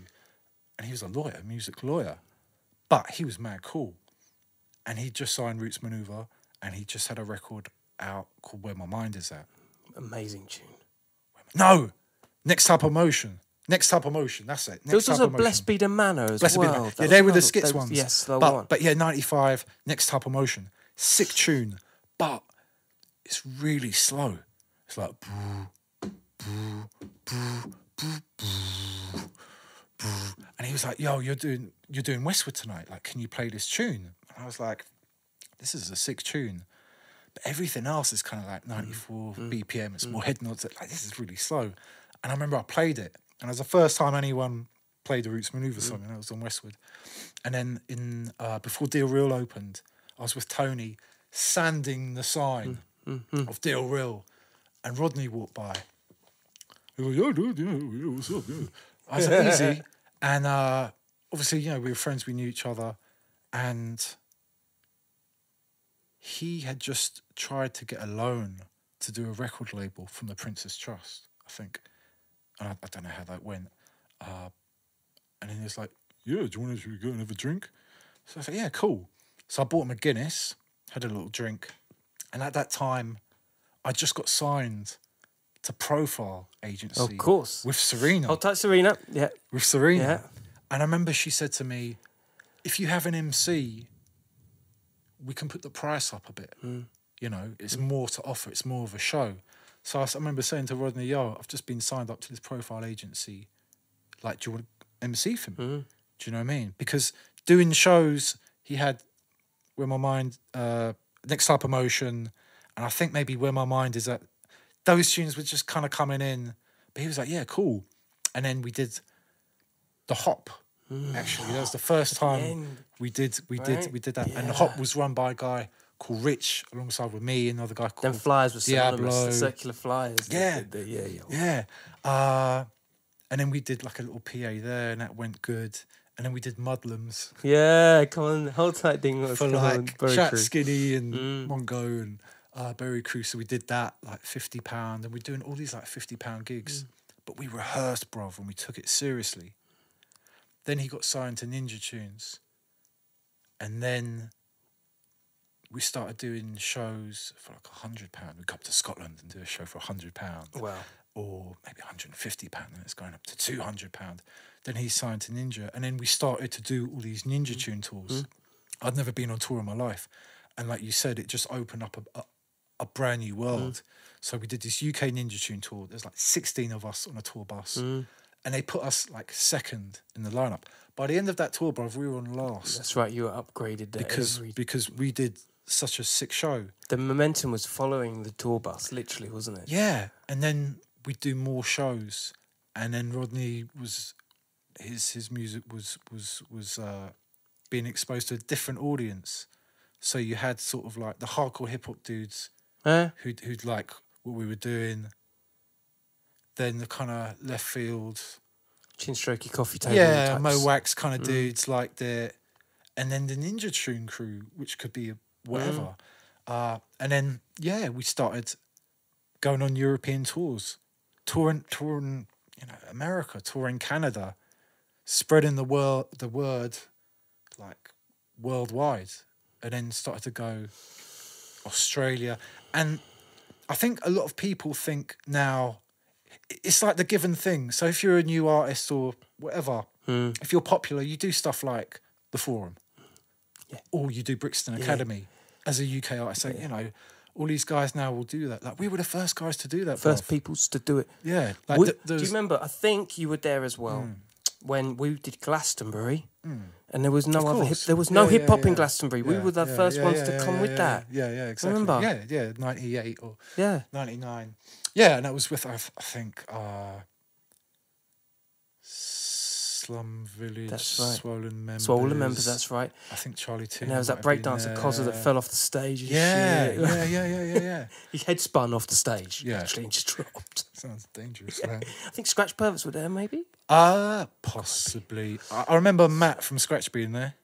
Yes, Scratch yeah, yeah, yeah, yeah. Rob, Yes, that's right, Matt They were Smith. there. bro like just groundbreaking moments that that that, that Roots Manuva you have hats all hats off standing ovation to you guys for like being there and just capturing that zeitgeist the momentum that just pole vaulted everything forward Yeah, yeah, definitely. And like festivals, like before, I think there was the odd UK group who might have got signed, and then they did some festivals, maybe hmm. for a year, maybe for two. But we were the first guys to constantly get hmm. booked and to make it the norm hmm. for UK artists. Leamington Spa, Favish, Faversham, and places like this, wasn't it? Yeah. But it was really exciting because for me as a DJ, like there was this network of clubs in every city in the UK. So if you were going to Leeds, you do the Faversham. Mm. Yeah. Like you just said. If you went to Brighton, there'd be four hip hop clubs at least. Big up Concorde. ev- yeah, Concord too. Yeah. You know, where you could so every weekend There was a scene. you'd be out doing that, Mm. and then I'd be doing the stuff with Rodney, and then I'd still be doing the mixtapes. Mm. So everything we're doing is just pushing out, and we don't really understand or see the full extent of what we're doing No. and how it's spreading world, worldwide. So I'm not really clocking that my mixtapes. You know, there's people in South America who have got them somehow. There's people in, in New York. There's, Mm. you know what I mean. So it just got bigger and bigger. So it's like really, really like ex- Oh, you exciting times. as you were talking, you literally, my head went back to some crazy recesses of Oh, yeah. feeling, of, of that feeling. Yeah, yeah, yeah. That's some crazy. That fit. I remember when Serena first signed me to, to the agency, Yeah. and I went. I just went to that place. Right. I just went to that place okay, in my head. okay, where I was okay, like, okay. "Yo, that was so sick." Yeah. It was. a It was um, a, f- a free fall of opportunity, wasn't it? Yeah, yeah. And it opened the world because for me, I'd never, outside of hip hop, I'd never left the country. Mm. The first time I left the country was in 1995, where I was selling a lot of mixtapes, mainly in the UK, and I met this guy from France. And again, like, I'm, I'm in the record shop. Some random guy from France, from Paris, comes in he hangs out for three hours with, with like me. I think Super T was there, Pete, obviously. I'll tell Super. T. And th- like three hours later, we're best mates. And he's gone, yeah. He goes, you should come to Paris. These mixtapes are wicked. And he's like, I, uh, I'm really cool with this guy called Cut Killer, who's uh, basically doing what you're doing. He's doing like yeah. like mixtapes. He's like, I'm going, I'm going to Paris next week. Like, you can stay with me and my family. Why don't you come out to Paris? So I was like, okay, let's go to Paris. yeah, yeah. So the next thing I'm in Paris, I've bought like, I think I bought hundred mixtapes with me, right? Uh, so much hustle. So so so he, he takes me to the first record shop, bruv. They buy them all. They buy all hundred tapes that day, cash. I'm there like, wow, Yeah, yeah, yeah. cool. And then next thing, like I'm on the radio stations there, hooked up with one of the heads of like Virgin, this guy called LBR, and he's like, oh, I'm DJing tonight, uh, fashion party. You want to come down? I'm like, yeah. He's like, yes. He goes, I think it's, I think Janet Jackson would be there, loads of models. Uh. So I was like, cool. So then I'm in the DJ booth with him, and he's like, do you want to DJ for a bit? And I'm like, Yes. and then like I'm clocking like that's Kate Moss. Like Kate Moss is there. Oh my god, there's Janet Jackson. Because we are in Paris, you understand. This is the one of the, you know. I'm like 19. Do you know what I mean? Yeah. So those times were were, were, were crazy, man. You did a mixtape with Cut Killer as well, didn't you? I didn't. Dude, I remember. Well, you definitely did one with Shorty. He nearly got me killed. Who? Cut Killer. well, he didn't get me killed, but the maddest story, bro. So at that time in Paris, they used to have like their equivalent of Subterranea, Yeah. which was kind of just like a moody club in Paris. Remember my brethren goes, or I was staying with him and he's like, oh, you know, tonight we go to the party. uh." So I was like, cool. And I'd already met Cut Killer at that time. I'd been to his house. We had a little cut. He was mad cool. And I think we then went to a radio station together and he's mad cool. We had a lot of mutual respect. I gave him my mixtape, he gave me his, whatever. So yeah, you're dope, yeah, you're dope, cool. So then we go to this club and uh like it's there, like it's all all it's a bit moody, do you know what I mean? And uh I'm with Cut Killer. And there's a guy who's a dwarf. He's a dwarf, bro. Okay. He's this high. Yeah. Black guy with dreads. Yeah. He's angry. And I, he basically starts walking. I hear this all stuff in French. He's got a gun, pulls out the gun, obviously has beef with my man who's standing beside me. What? And next thing it all kicks off like we go right in. I, I won't say what happened next because it's probably best not to. But yeah, that was like my That's first one of my first mad. experiences in Paris. Because Paris in those times, bro, like you did you did not mess around. Like the Paris guys were the safest. Yeah, They'd yeah, yeah. show you love. But there, but if you if you there's fights in in the in the, the shopping malls for breakdancing and shit. yeah, like- stabbings and shit. Yeah, like I remember this. Like like I kind of noticed that who uh, people who were I considered just normal sort of sane people also had a collection of very dangerous weapons and yeah, yeah. stuff.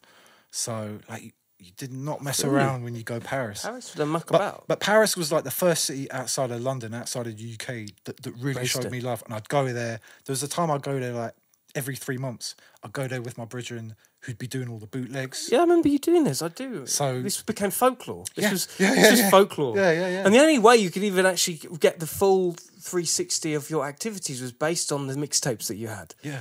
There's a freestyle by Sanso. There's there's this collaboration going on here. A remix. How would you get that? Yeah, you know, there's all these shout outs, and it became like this. Yeah, this Yeah, this. yeah, yeah. But Yeah. but one thing I always had in my head from when I first started doing mixtapes in my bedroom when no one really cared as sort of a 16, 17 year old was to to play the music I loved and to play UK music. So on that very first mixtape I had Blade just dropped his Mm. Yeah, album. So I Blade. like a that Blade and MC Mellow tune. Yeah. I had I can't remember what London Posse tune was out at the time. Mm. Uh, but I put that on it and that was important for me. And then my mates who I thought were sick, guys like Super T, Mm. you know, uh, I'd want them to be on the mixtape. Do you know what I mean? Mm. Yeah, yeah, Uh, yeah, yeah. So that's always what I try and do. Not not not from a perspective of Ice Pick. I remember hearing Ice. And also there was another. Was it Big Quam? Big Quam, yeah, yeah. Blinds, Blind Side Records. Yeah. yeah. All these people I remember being on your mixtapes. No, Big Quam wasn't on my mixtape. You sure? Yeah, positive, hundred percent. He, I think I don't know if he was American, but he had like an American. No, he had an American. He had accent. American. Were you accent. against that? Were you not into that? Well, look, I mean, at the time, it was just a given. Like if you rapped, you rapped in an American accent. Mm. That that's just the way it was. So all the sort of early hip hop that we were hearing was was had an American accent, and it didn't seem weird. But then, I suppose as you get older, you kind of think, Why are we doing that? yeah, this this is a bit weird. And I always remember like hearing Bionic. He's sounds Cockney, yes, yes, slosh out here, right, yeah. And I'm like, bruv, your voice sounds sick. And at that time, people were kind of laying off the American accent a bit, so you could kind of hear both. But then that led the path of this is really stupid. So f- from then on, I was like, if you're coming with that Yankee twang, it's not really, it's not really cutting it, you know. Yeah. So, like a lot of the guys who'd be on my tapes would be, I don't know, like Brotherhood. Yes. Do you know what I mean? So shout out to Billy Spiff, Yeah. Shylock, Yes. and they'd be spitting. Hold tight, Dexter. In, in, yeah, Dexter, come All on. day. They'd be, they'd be spitting in an English accent. Mm. Fallacy. You know, English accent. Skinny, Skinny. man, yeah. English accent. Roots Manuva. And it made it all right. Yeah, yeah, It's like it's the way it should be. yeah, because that's how we, we we talk to each other. and it's actually unthinkable now when you consider the landscape of grime and drill and but without those informative moments of like hold on what we're doing you wouldn't have that Yeah, no, Wouldn't be there. It, it, would have never reached the level. It, it would have. It always would have stayed in that square box, because it couldn't. You couldn't export it really mm. to Americans, because they'd obviously think you're American maybe for a second Mm. and go, okay, you're okay, and then you're from London. yeah yeah yeah what are you doing talking like that then yeah It'd be like if me and you were rappers and we just pull on an Australian accent and go, all right, mate, yeah. It's weird, right? Like, why am I doing an Australian yeah. accent? I'm not Yeah. Australian. yeah yeah yeah, yeah. So, so, so luckily, homage yeah. So luckily, you know, we went down the route of of, of spitting in a in a UK accent and getting UK rid of that American twang. And it led to all these things, and we'll get into the Dizzee Rascal thing in a bit. But Mm. but um, I, I want to kind of get, circle a little bit more in the Shortee relationship and the Kiss FM thing, Yeah. and and you know your your transition into radio, Yeah, and yeah, yeah. because that uh, again, like Wednesday nights, no Thursday, Wednesday, Thursday, Thursday, Thursday. Thursday nights. That's right. Um, yeah, because I think funk. So it's Funky Dread. Um, that was the.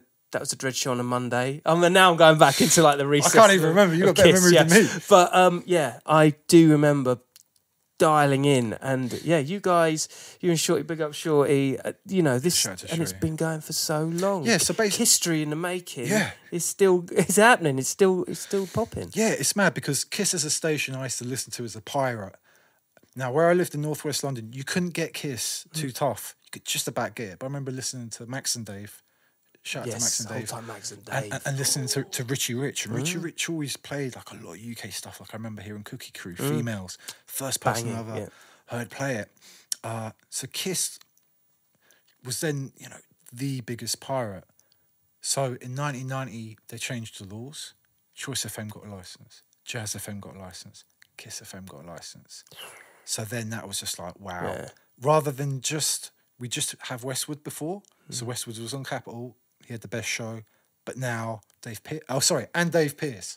Hold Like Westwood Dave always Pearce. had the crown, But he- but he was- Dave yeah. Pearce was doing his thing with, ahead of the with thing, Radio yeah. London and, and then GLR, and Mm-hmm. obviously you know he'd have Juice Crew come up, he'd have Public Enemy. He created Mm. Yeah, yeah, yeah, yeah, yeah. legendary uh, radio, uh, but Kiss was always a huge station that I'd listen to and I- I'd love. Uh, so I got to know Dave through his brother. His brother Norris went to my college, and you know he was we were both into hip hop, and then you know he hmm. said that my brother's Davey J, and I was like, wow.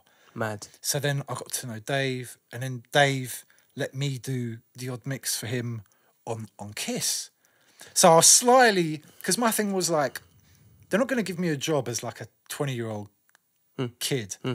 but if I can do everyone mixes, I'm going to be on choice. Kiss was always a station that I really respected.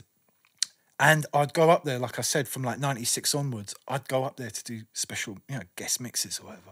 Remember first time I went up there, Holloway Road, uh, Max and Dave were doing their show there, Killer That's Priest. right, because that's where Kiss was. That's That where Kiss was. That's the original. Holloway Road, just outside yeah, of it, yeah, the, the, the original le- legal venue. I remember, remember going there and it's like people were smoking weed in the studio. Hmm. Like it was just a total different vibe. I'm like, wow, this is really Yeah, yeah, cool. yeah. I can get with this. Yeah. So then I thinking about.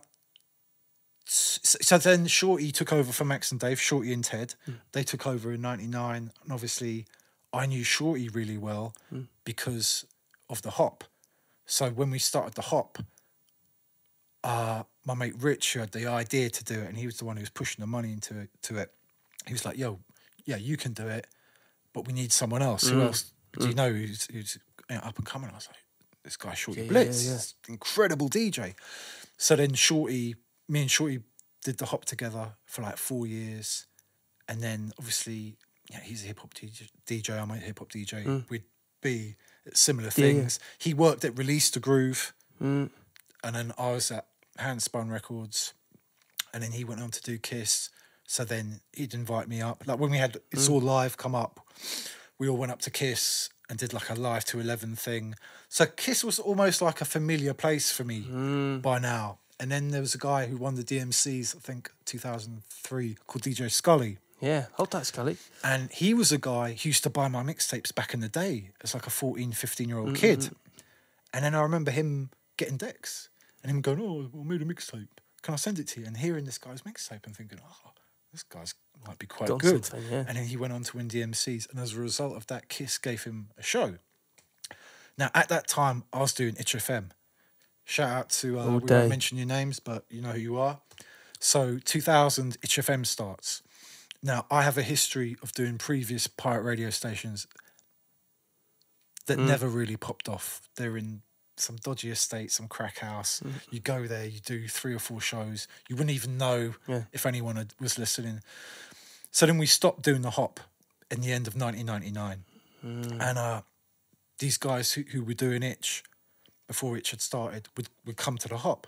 I remember them, them coming to, to, to Rich, I think, saying, We want to do a club night. Mm-hmm. My mate Rich went, Listen, if you want to lose money, Yeah, go your life. go and do a club night. Yeah. So then they were like, all right, we won't do that. We'll do a radio station. I remember them calling me up and going, yeah, we really want you to do a show like you're doing your thing, obviously. We want you to do a show. The station's going to be huge. It's going to be called Itch FM. And I was like, nah, no way. I'm not doing pirate radio. I've mm. had my, my, my, my run of, of that. I'm not interested. And then these guys Yeah. kept on going, nah, you don't understand. This is, we, and they were serious, bruv. They had their business head on. Yeah, they were way ahead of the curve. Yeah. Yeah. So then started doing Itch with A side. Yeah, yeah. And then we had the show with no name, Yeah. which Bonkers. Yeah, yeah, yeah. which was, which so, so much fun. Shout out to A side, Mm. man. Uh, because we we do that and we used to have a show Friday night from I think nine till midnight. And then again it was in North London. So we'd have like Mud Family up. uh, Mm-hmm. and he used to do a section called the break section. And uh A side's knowledge of music is, is incredible. Yeah. So then he'd have a little 20 minutes. We'd just be playing all Yeah. these sick breaks and stuff like that. And then me and him would just be like just, just cracking jokes throughout the entire thing. But he'd normally do the most of the presenting side. At that time, when I did mixes or any radio stuff before, I wouldn't have to talk. Mm. If I did have to talk as a little interview, I'd never really feel comfortable because it's just something I didn't really like like to do. Yeah, yeah, no yeah. real reason. The hands do the talking, Yeah, understand? exactly. But then there'd be times when A side wouldn't be there, so I'd have to do this three-hour radio show by myself, and I'd obviously have to present. Mm. So Itch FM really gave me my training ground. the training ground, Mm. and obviously. It's Rago. You're in a, you're, you know what I mean. Like yeah, I've been down a the, bit. the yeah. doors could be raided at any time, but Dangerous. yeah, See? but but it taught me how to be a good presenter. Hmm. And then in 2003, DJ Scully hits me up and he's like, "Yo, uh, I'm doing a Christmas special. Like, do you want to come down and, and, and, and like do me a mix?" He goes, "You can record it at Kiss." I was like, Hmm. "Wow, okay, I'd have to pre-record. it. I could do it at the Kiss studio as well." So I went down to Kiss, and I remember, bruv, we both DJ'd the night before at the Junction in Oh, Cambridge. Cambridge, yeah. Yeah. And uh I chose not to get drunk that night. He did. And I remember so I'm doing this so he comes in and we were recording the show as live, but basically he let me what was probably going to be a half an hour mix. He let me do the entire thing because he was hungover. And he was sort of saying on the mic, Oh yeah, Christmas special. We were both we smashed the party last night. I'm a bit worse for wear, so I'm just going to let my man MK, yeah, take the reins for a bit. So I was like, cool, bro. Yeah, yeah, Like, yeah. I'm going to keep on. So I'm mixing. So then, yeah, I did that show, and then about four months later, someone, one of the producers from Phone Kiss, rang, yeah. called me up, and they were like, "Yeah, Scully's ill or something. Like, can you cover his show?" I was like, "What?" Yeah. bro, this is incredible. This is legal radio. Like, I love Itch, but I've been doing this now for like three or four years. I've kind of hit the glass ceiling of Yeah. pirate radio. And you just knew there was a transition waiting. Yeah, it had to happen. And then I did. I, I stood in for him once, and then I got a call next week. He's still not coming in. Two weeks. That two weeks then turned into six weeks. So I'd then done six weeks on Kiss, and it was, it was, it was good. Yeah. You know. So then I'm thinking, okay, that's it. I've done my six weeks on mm-hmm. Kiss. That Scully's gonna come back, and Yeah. then that's it. So then Scully came back, and they were like, "Look, we really like what you were doing. Can you stay and do the show together?" And obviously, me and him, remember, we'd known mm. each other since mm. he was 15. He used to buy mixtapes off me. Mm. So he was like, yeah, cool. And I was like, is that cool with you? And he's like, yeah, it's wicked. All right, cool, let's do it. So we did the show together, I don't know how long it was. I think it was less than a year, but like maybe eight months into it, he turned around to me one day and he's just like, you know what, my heart's my heart's not in this anymore, man. I was, really? It's like my heart's not in the DJing thing. I'm gonna do something totally different. And I'm, go- I'm gonna leave and you can Wow. take over. And then that was it. And then I had my own radio show on Kiss, which would be live every Thursday night at nine o'clock. Mm. And, you know, you've got like roughly a quarter of a million live listeners there. So you're there in your room and you're thinking, I was right, one of them. I've Yes, got like four Wembley stadiums locked into me. This is incredible. And Kiss was so cool. They trusted their DJ so much. I could play whatever I wanted. And even to this day, Kiss have never given me a playlist of you have to play this or these are the songs we want you to Mm. push. You totally do your own thing. And then I wanted to do the same thing that I was doing with the mixtapes. Mm. I wanted UK artists or you, whoever was good to come in Mm. and do the sick freestyles and play those tunes that maybe weren't getting played. And then nearly 18 years later, still doing it. Which is which So sick. yeah, which which is cool. Been a long time you've been on that radio station. Yeah, man. How's that work with nowadays with the Dizzee aspect? Because you know you are full time, like trying to get you on the show respectfully and understandably. You're dealing with a superstar, and and you're having to deal with different levels of moving parts, aren't Yeah, you? yeah, How yeah. how do you do the radio station and do the the Dizzee shows? It's bonkers. It's bonkers. It's bonkers. Your your legacy's crazy. Uh, Well, one thing I found that was quite hard was in 2001, me and Rodney went to Australia for the first time. Mm. Uh, and then from 2004, I've been to Australia every year at least once, sometimes even twice. Told you. Even sometimes three times a year. Mad. Going out to Australia and to New Zealand uh, to DJ. So obviously, if you you know you could be gone for a month. So what I'd do is I'd I would do pre-records. You know, what I mean? Would you do them in this hotel? Would you actually do them before you left? No, no, I'd do them before I'd left. I'd do them before I'd leave. That could be sometimes like two weeks worth. Oh Three yeah, weeks? yeah, yeah, or three or four weeks, Yeah. or maybe I think they'd allow you to do two weeks Hmm. worth of pre-records, and then luckily it would always be in, in December or January because that's Hmm. Course, their yeah. summer. So there's not a lot of new music out in January. So then maybe I'd do a, a best of the year or something. Do you know what I mean? Yeah, yeah. So that kind of get me through. You see how hard the, the hustle is so fucking real with Yeah, you. yeah, yeah. It's bonkers. Yeah, yeah, yeah. Like you turned around some big money over these mixtapes things, right? Yeah, yeah, yeah, What's but what's let's get to the grassroots here. Seismic amounts of money. Like nowadays, when we're talking about independent labels, Yeah. you were doing that before. Of course. You know what I want to say uh, quickly? I want to say shout out to Blade Mm. because Yeah, all all day. Uh, I remember being in Groove Records and hearing one of Blade's first 12s. I can't even remember, Mind of an Ordinary Citizen- or something like that. I remember going to buy it and going to Ben, who worked there, can I have that tune? And he was like, this is the last tune. It's his copy. And then he was like, but you can buy it from that guy over there. I'm like, what? Who's that guy? Hmm. He's like, that's Blade. That's his record. I was like, but he's selling them independently. He's pressed them up. And I think subconsciously it was Blade who gave me that mind state to be like, you can be independent. You don't have to rely on anyone. I might just add as well, check out 521, the channel. Blades thing, you know what I mean? yeah, yeah, yeah. Like, because Uh, without question, he's just yeah, no, he's solid it, for man. decades. yeah, yeah, yeah. So he kind of gave me the inspiration to to do to do uh, that that kind of thing.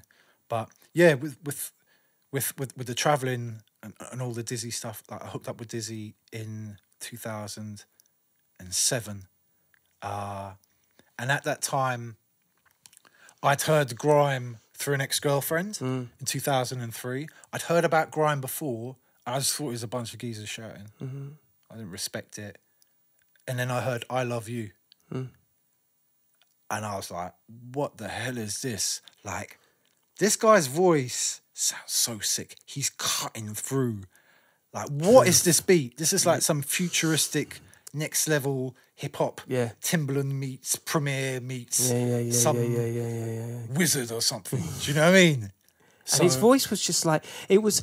It for me, it re- it was reminiscent of Bionic. Yeah, yeah, yeah, totally. He cut through just like that.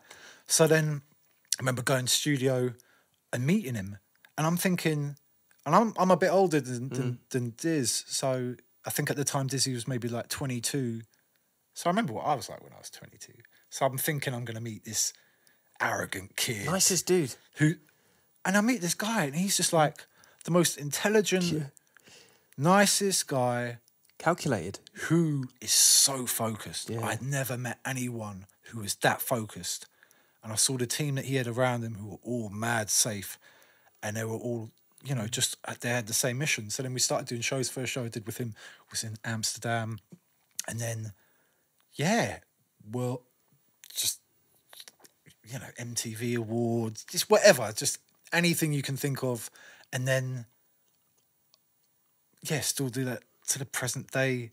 And it's just been, yeah, just a mad journey, bro. Because it's like when when I was doing shows before, yeah, you get the five star hotels, you get, but this was like the next level. Like Dizzee was that UK artist. Like I said, now it's the norm, yeah. but he was the really one The Bar was set. to you know to have an independent record label and to have like whatever he had five or six number ones on his own label smashing it and then that's the first time for rolling with dill it's not just doing big shows like selling at brixton academy we're doing stadium shows like we did one run of australia and new zealand with uh, Calvin Harris. Shout out to Calvin. Lily Allen was there, a bunch of other people. And it was just stadiums. and I was just like, oh my God, like, Benchmark set. yeah. benchmark set, man. Like he everything by numbers, by numbers. Mm. He was meeting the right people. Mercury Award nominated to winning it. It's like if you were to create an ideal, you know, journey. Mm, It was almost like he just nailed it. Yeah, yeah, killed it. Killed Even it. even the even the sample. What was the sample he used? Fix up, look sharp. Yeah, Yeah. What was the sample? Uh? Big Beat, Billy Squier. Yeah. Like, so, I remember Fusion turning around to me. Goes, "I've just heard the next Dizzee single. They ain't gonna be ready for this." yeah, one." yeah, yeah, And when that came through, it was like, Yeah. "Yo, Yeah, he yeah. used the break." Yeah, exactly. It was, it was, it was, it was incredible, man. So, but yeah, now shout out to, to Dizzee and the crew. Uh, and yeah, still out there.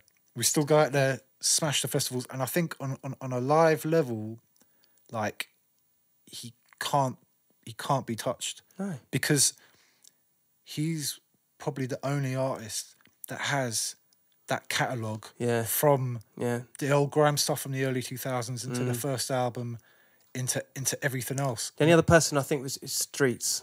No no no not even Not Bruv, even, he doesn't have the catalogue and and also when i say when, yeah, when, that when I, album. That's right. You're absolutely right. no, no disrespect album. Yeah, no disrespect to mike do you know what i mean definitely done his thing but the range of hits so you can have like three albums, more. yeah so, so something like bonkers Mm. like everyone knows that tune that's part of the the british institute Mm. almost but then you can have you know we'll do this tune like stop that which is just like some grimy essentially underground shit or then he can have a song like dance with me calvin harris hands in the air Yeah, yeah. It It's, um, transcends do, do you know what i mean eras.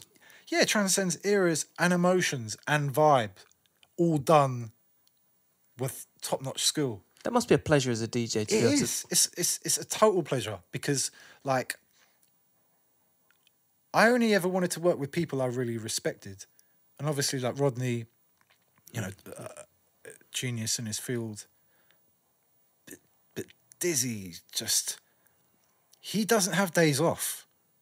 He- like I said, he's the most focused person I know, and and to work with him is, is a pleasure, and I think we have like a mutual respect for each other, and yeah, he's a lovely guy, man. And like I said, he's one of my favorite rappers. Mm. Like I am a fan. Mm-hmm. Before I worked with him, I was a fan, and I, mm. and I still am.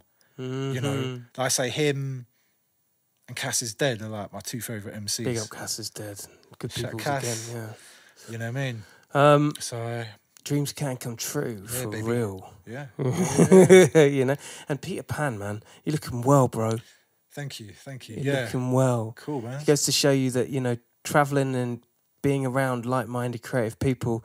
You know, Yeah, do you know what it years. is? It's it, it's probably not having the stress of doing a job that I hate. But you hustled that again, just to relay like they, all of our, all of uh, we we get passed on this this secondhand information of how you really did it, and if you plug that into new media as well, Yeah, yeah, you're off to the races. Yeah, yeah, like yeah. you really set the yeah, hustle. Yeah, yeah, yeah, yeah. But also, like, it's important, man. Like, just little things, and it sounds corny, but to eat good and to drink lots of water, and Mm. you know what I mean. And that's how you stay healthy. Otherwise, you know, there's lots of people who are our age who are a mess right now, and they're learning the hard way. yeah, So yeah. Look after yourselves. Look there, after people, yourself. for real. yeah, You know. a bit of health advice. So Definitely. what's the future? Future, uh just keep on. Dare I ask? Yeah, I mean, just keep on doing what I love doing. Uh, follow me on the socials, and you'll see for yourself. So on Insta, the real DJMK, and everything else is DJMK. There's some guy in America, man, who's got DJMK, and he wants me to give him, I think, a thousand dollars or something, which I refuse to do. So yeah, that's why I'm not DJMK on on uh, on Insta. This is DJ MK. Yes, sir. End of. Yeah, the ori- original. That's right. You get me? You get me. The lineage explained. We've just explained over the course of a podcast why this is the bona fide article right here. Yes, sir. My brother, Pleasure. MK, inside man. the. Thank you. Wicked, wicked. Nah, thank you. Yo, Peace. it was so perfect. Yeah, you know what it is, Killer Killer Podcast. We're only doing it like this. Is uh, Like and subscribe. exactly like and subscribe. You, you don't want to be anywhere else. Where would you want to be? Why would you? All right. Well, like it was out of fashion. Okay, don't talk to anyone I wouldn't. Be lucky, people. Enjoy your day. Peace. Wicked, wicked, wicked. I love that, man. Been rabbit.